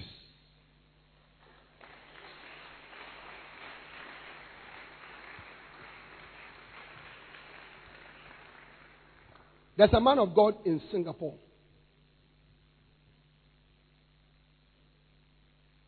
In 2009 or so, when he was telling us this story, his church was 35,000 people. So this is about eight years ago. He had 35,000 people. So by now, I don't know. But so when he started the church, the church was not growing. And then he realized that the church was close to hedges, highways, this type of places. There was an area not far from the church which had prostitutes. which had uh, gang, gang leaders, um, drug users, this type of wild, wild people. So he told the church, if we are really serious, if we are really serious to build the church of God, we need to go to these people. So they started. He said soon his church became the word, the wordiest church that you could find. Right in the midst of the service, you see gang leaders. They'll just come, sit down, and they'll remove the hostess of their where the gun is and put it down. And they'll be there. You see prostitutes in mini skirts, almost naked. They'll walk, you know, and come and sit down. As he's preaching, somebody will just get up, take a cigarette and light and smoke in the church. It was a the, the wildest church. He, he said that, that the church now became like a dangerous church. All these guys of people. Listen to me, listen to me, listen to me, listen to me. Listen to me. You see, that is a church. That is a church. That is a church. A church is a place where sinners have come to so that the word of God will work on them for them to be renewed in their mind. A church is not a place where good people have come. Yeah. That is why our churches are not growing because we are going for good people. What we call evangelism is to backsliding Christians. Mostly. Not, not the real sinner who has not heard the word of God before. No. No. And you see, to be able to win those people, you need Anagkazo, Biazo, and Anadeia. Yeah. You need it. As the years went on, many of those people became the pastors of the church, the choristers, the ushers, you know, and all that. God changed them. I had a French service that I started like a year ago at my cathedral. One time I entered the church and I saw a guy sitting down there, a Rastafarian, with his hair and everything. Was looking wild. So I told my assistant and the shepherd, I said, nobody should say anything to him about his hair, his dressing. Nobody. Nobody should say. So he was in the church. He would come faithfully every Sunday. After a couple of months, I realized that he joined the praise and worship team. Yeah. I went to visit him once or twice. But I, did, I didn't say anything. Cut your hair. Why are you like this? No. Listen to me. Preach the word. Preach the word. The word of God is powerful. It is sharper than any two edged sword, able to pierce and divide asunder eh, the soul, the spirit, the marrow, and is a descender of the thoughts and the intents of men. The word of God is very powerful. Hallelujah. How wither shall a young man cleanse his ways? By taking heed thereto to thy word. The word of God is able to cleanse. Thy word have I hid in my heart that I might not sin against thee. I have seen the end of all perfection. By thy word is exceeding broad.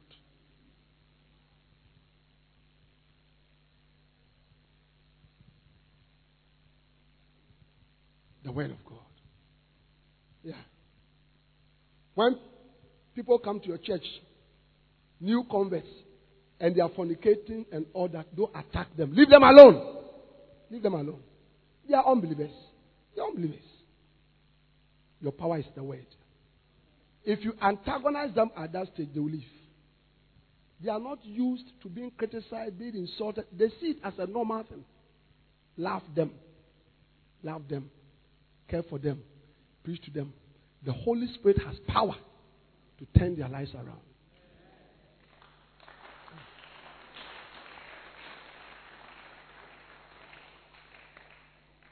Listen, one day I came to the church to come and preach. The guy is called Abdul from Cameroon. So the and later he joined the choir. So the choir was ministering. So I said, Where's Abdul? Because I was not seeing him. I said, Where's Abdul? Everybody started laughing. Where's Abdul? They said, That is Abdul. That, that's Abdul. I said, Where's Abdul? They pointed to a guy. They said, That is Abdul. You know what has happened to him? He has shaved off all, off all the dreadlocks. And the pastor said, he went to him the day before and asked him, Why? He said he was there. He said, I was just there. And suddenly I felt that I should just remove. The Holy Spirit. Jesus said, John 16, 8, when he comes, he will convict the world of righteousness and of sin and of judgment. Leave it to the Holy Spirit. The people that you must rebuke are matured Christians who, who know the word of God, who know what is expected of a Christian and they are misbehaving. That's why you call them and you rebuke them. You cannot be a shepherd and you are fornicating in the church. Are you here? Yeah. Hallelujah. Number four. Number four. Without anagkazo, many churches are going to die a natural death. Without anagkazo, many churches are going to die a natural death. What you must realize is that the membership of a church is very fluid. Many people come and many people leave. If you don't have more people coming in than those you are losing, your church will begin to die. If you don't want your church to close down, you must do what Jesus instructed. Go out and practice anagkazo. Oh, yeah. Hallelujah. Pastor, instead of church growth without anagkazo, you will have church finishing, church decreasing. So the opposite of church growth is church decreasing. Look, a church, eh, a church can finish. When I say a church can finish, it's like 2014, it was 50 members. But by today, it is left with 8 people. A church can finish. And the pastor said, Your church is finishing right before your eyes. Right before your eyes. It is finishing. It is true. And you know it. You know it. You know it. It's finishing. The reason why it is finishing is because it's very simple. More people are going out compared with the number that are coming in. That's why it's finishing. For a church to grow, you must always have a positive balance. A church is always people coming in minus people going out. And the equation must end always in a positive balance. Then your church will grow. So in a month, we are in March. So in March, you bring in 50 people, and then 30 people go out. Then you are left with 20. I'm talking about people that you are adding. So you've added 20. Or you don't understand it? Eh? But your membership is 100. In March, 30 people have gone out. So you are left with 70. And then you brought in only 5. So you are 75. Then in April, 20 people go, go out. So your number now is 55. And then you brought in only 10. So you are 65. So the church keeps going down, down, down. You see, pastors say, I don't know why. My church is not going, my church is finishing. That is it.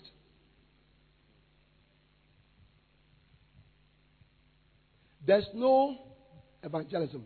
You are suffering from what is called agar barrenness.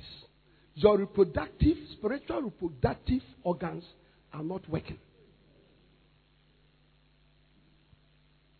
And sometimes you suffer from shakur barrenness, where you are giving birth, but the rate of um, uh, the mortality rate is too high. Do you understand it? Agar barrenness means that your reproductive organs are not working. There's no evangelism. There's no outreach. There are no soul winning activities. So people don't come in. But sometimes people come in, but they die quickly. The population of the world used to be like that. Yeah.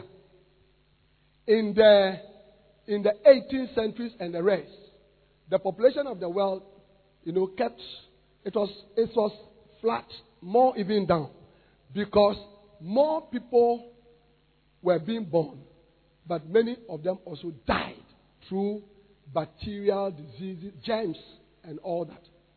Then in the 19th century, when antibiotics, the first one, penicillin, was found, and they started fighting infections. Then now, when people became ill through the antibiotics, they got healed. And so they continue to live. So now when you go to rich countries, Japan, you know, and all, they have a problem. Their problem now is that they have too many old people. And their young people are not giving birth. Actually, in another probably about 20 years, most of those countries will be taken over by people of other religions. Completely. They'll take over. They'll take over. If you take a place like America, eh, the Mexicans and the Spanish people will take over. In another about 50 years, they'll take over. The whole, because they give birth to a lot. Eight, nine, ten. The Americans just one or nothing. You joke with Anagkazo, you are joking with the, the very existence of your, your church will die. You will no more have a church. A time will come, you will no more have a church. Yeah. So, your evangelistic drive, you see, you must drive your church. You must drive your church to go out. Out. Out. We can't stay here. The church must go, it must send, or it will finish. I recommend a camp message by Bishop Dag for you. The church must send, or it will finish. Get it and listen to it. To bless you. Pastor, can't you see that your church is finishing? So, what are you doing about it? As you are watching TV Sunday afternoon, Sunday afternoon, after you have preached, gather your church workers and go to the communities. The people are there. Sundays are one of the best times for evangelism. Most people are relaxing at home. Yes. Yes. Put down your suit. Remove your shoe. Put on a sandals. And go out. The church doesn't just grow. The church must be made to grow. If, if, if you forget everything that we have said at this time, remember this one. It doesn't just get up and go. You must make it to grow. Yeah. And if you don't make the church to grow, it will finish. Duri duri. It will finish. I get missionaries who tell me that's all the time. Bishop, the church is finishing. Bishop, the church is not growing. What must I do? What must you do? What must you do? What must you do? Go out. Go out. You are 20 something years. 30 something years. You are so lazy, phlegmatic. You cannot move your, your bums from a chair. Your bums. You can't move your bums from a chair. Lazy, lying in bed, watching movies. Many pastors are lazy, lazy. I did not yesterday or two days ago. I talked about church growth and hard work. crazy.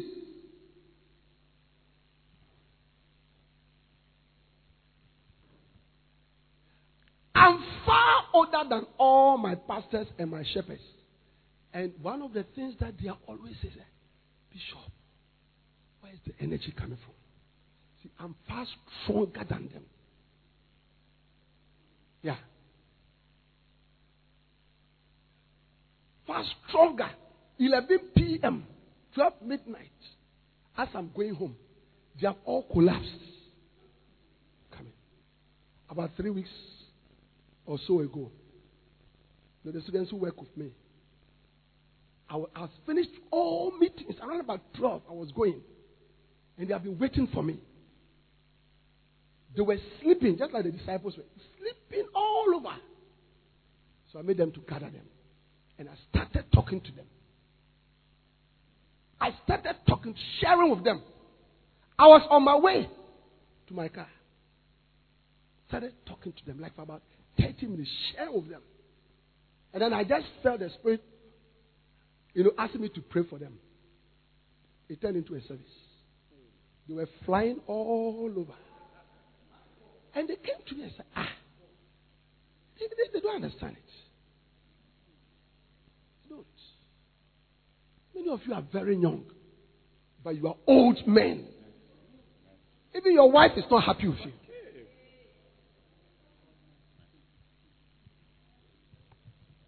When was the last time you gave your wife three rounds?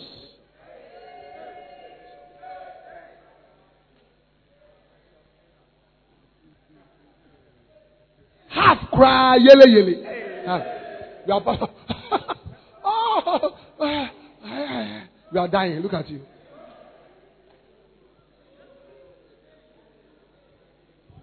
You cannot afford to be old in the ministry. oh.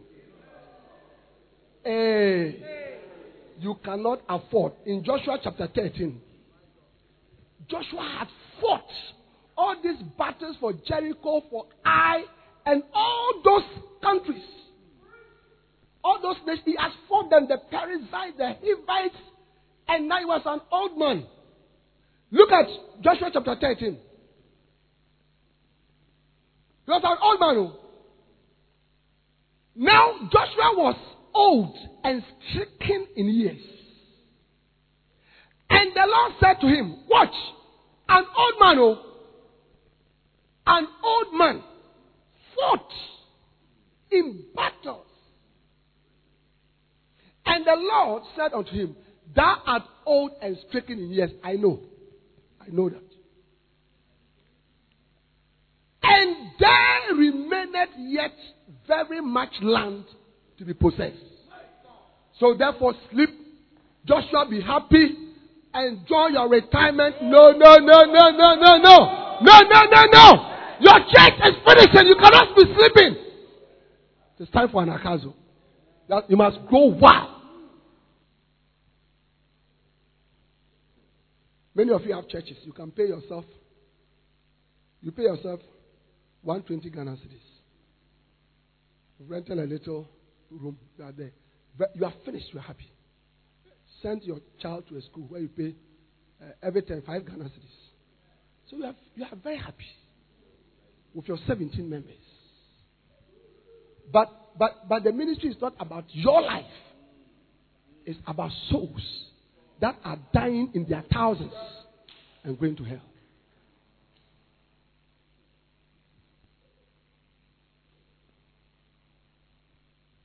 Verse 2. Verse 2. This is the land that yet remaineth. Joshua, just in case you don't know, all the borders of the Philistines and all Geshur, from Sihor, which is before Egypt, even onto the borders of Ekron, northwest. You see, God was showing him the field for evangelism. The field for evangelism. The field for evangelism. Jesus said, the harvest is truly plenteous. Lama kabolo moshaka manda kasende me. Ole makabatere mo baba handere mas. Ale mohabakiri mosimahaya. Lebo kabili mo mahatese. La ya ya ya ya mahandiri mo. Olo mo kabili mo hoseka. La miandiri mo hoshi mutasi. La babale. Ekolimi kalimo sete. Lift up your eyes, said the Spirit of God.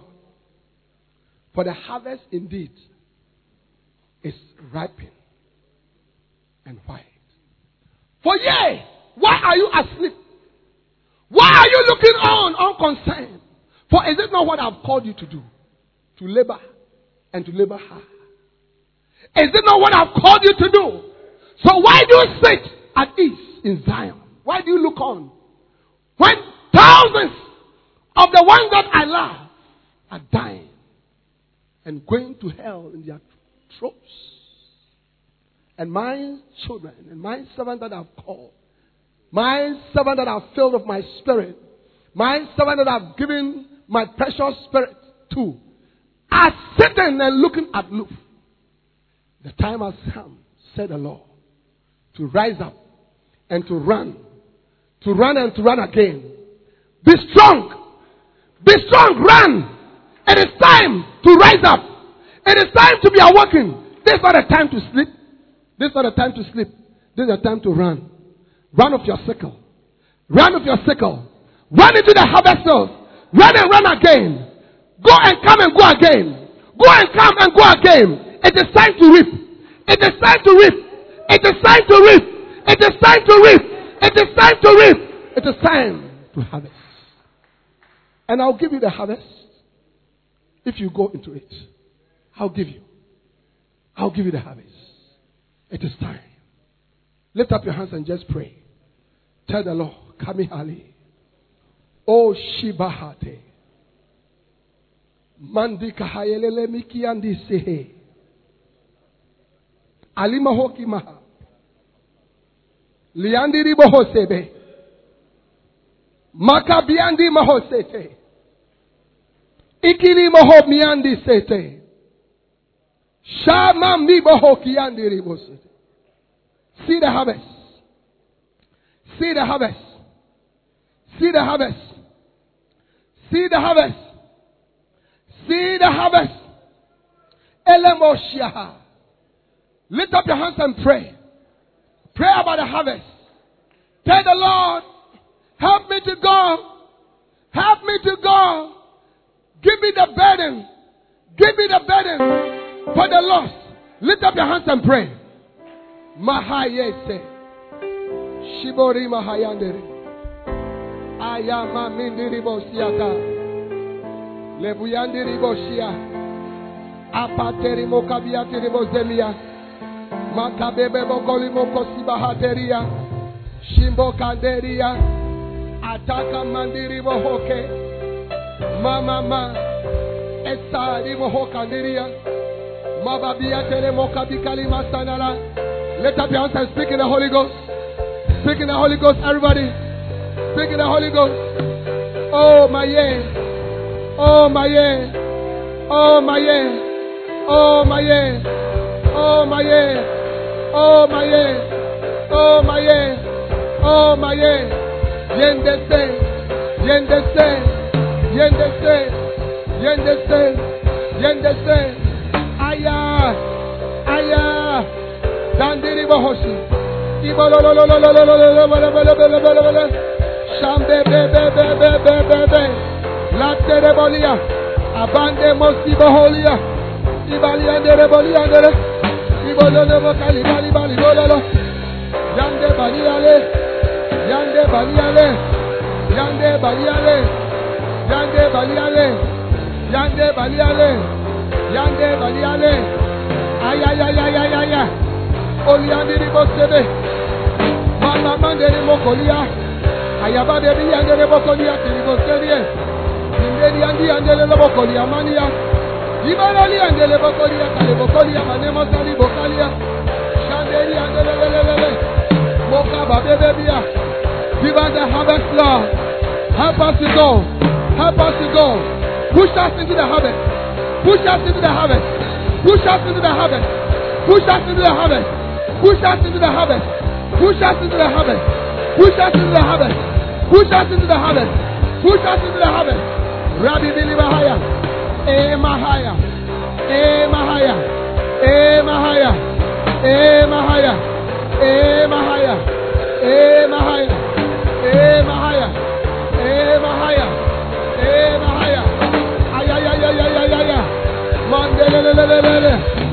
Oh, pray.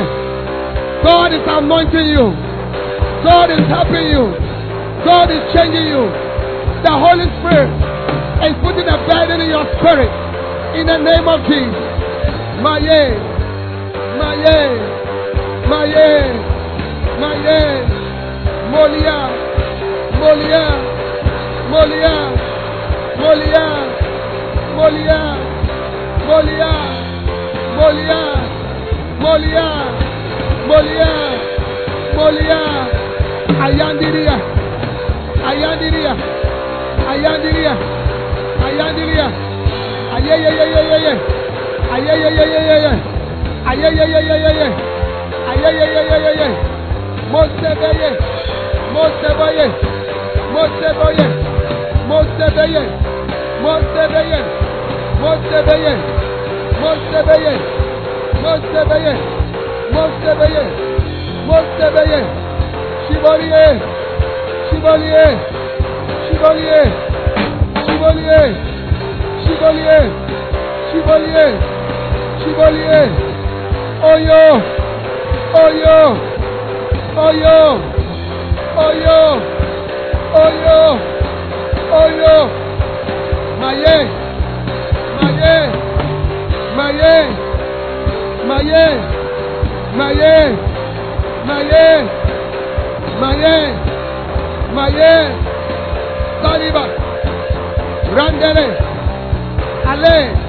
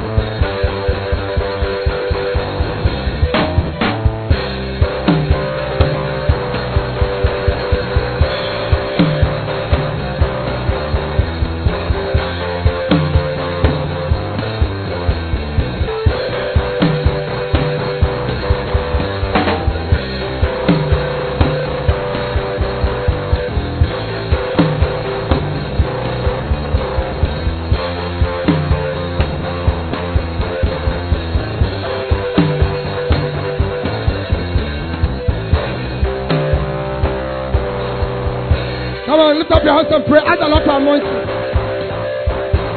Add a lot of anointing. Add a lot of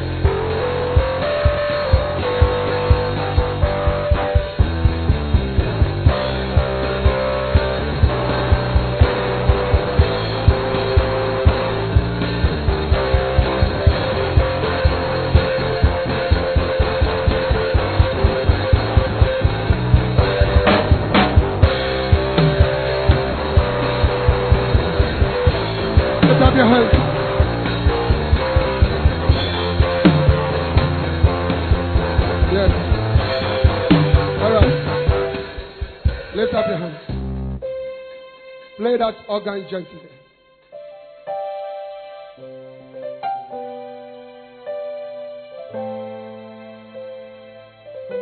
Lift up your hands. Father, anoint us. Let the power to cause your church to grow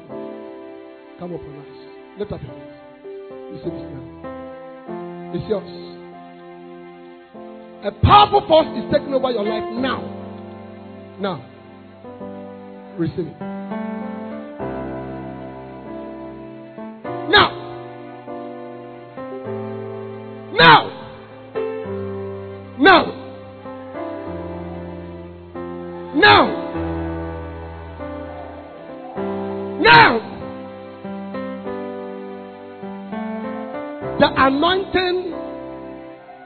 Grow large churches.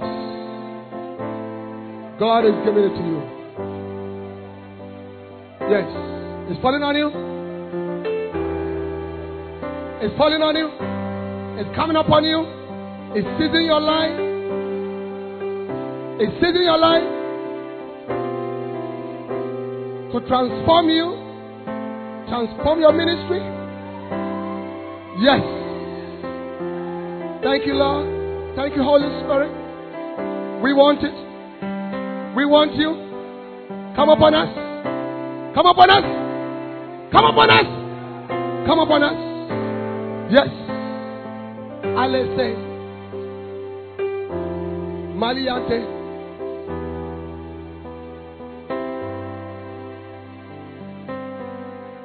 Ibalahaya.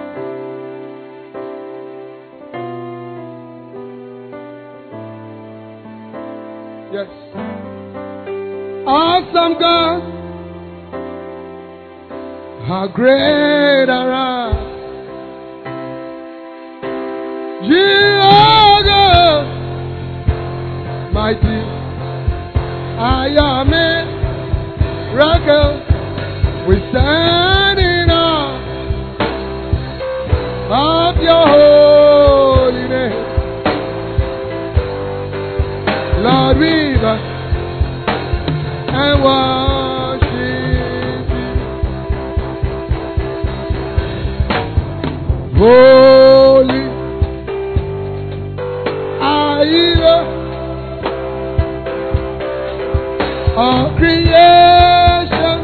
up your hands.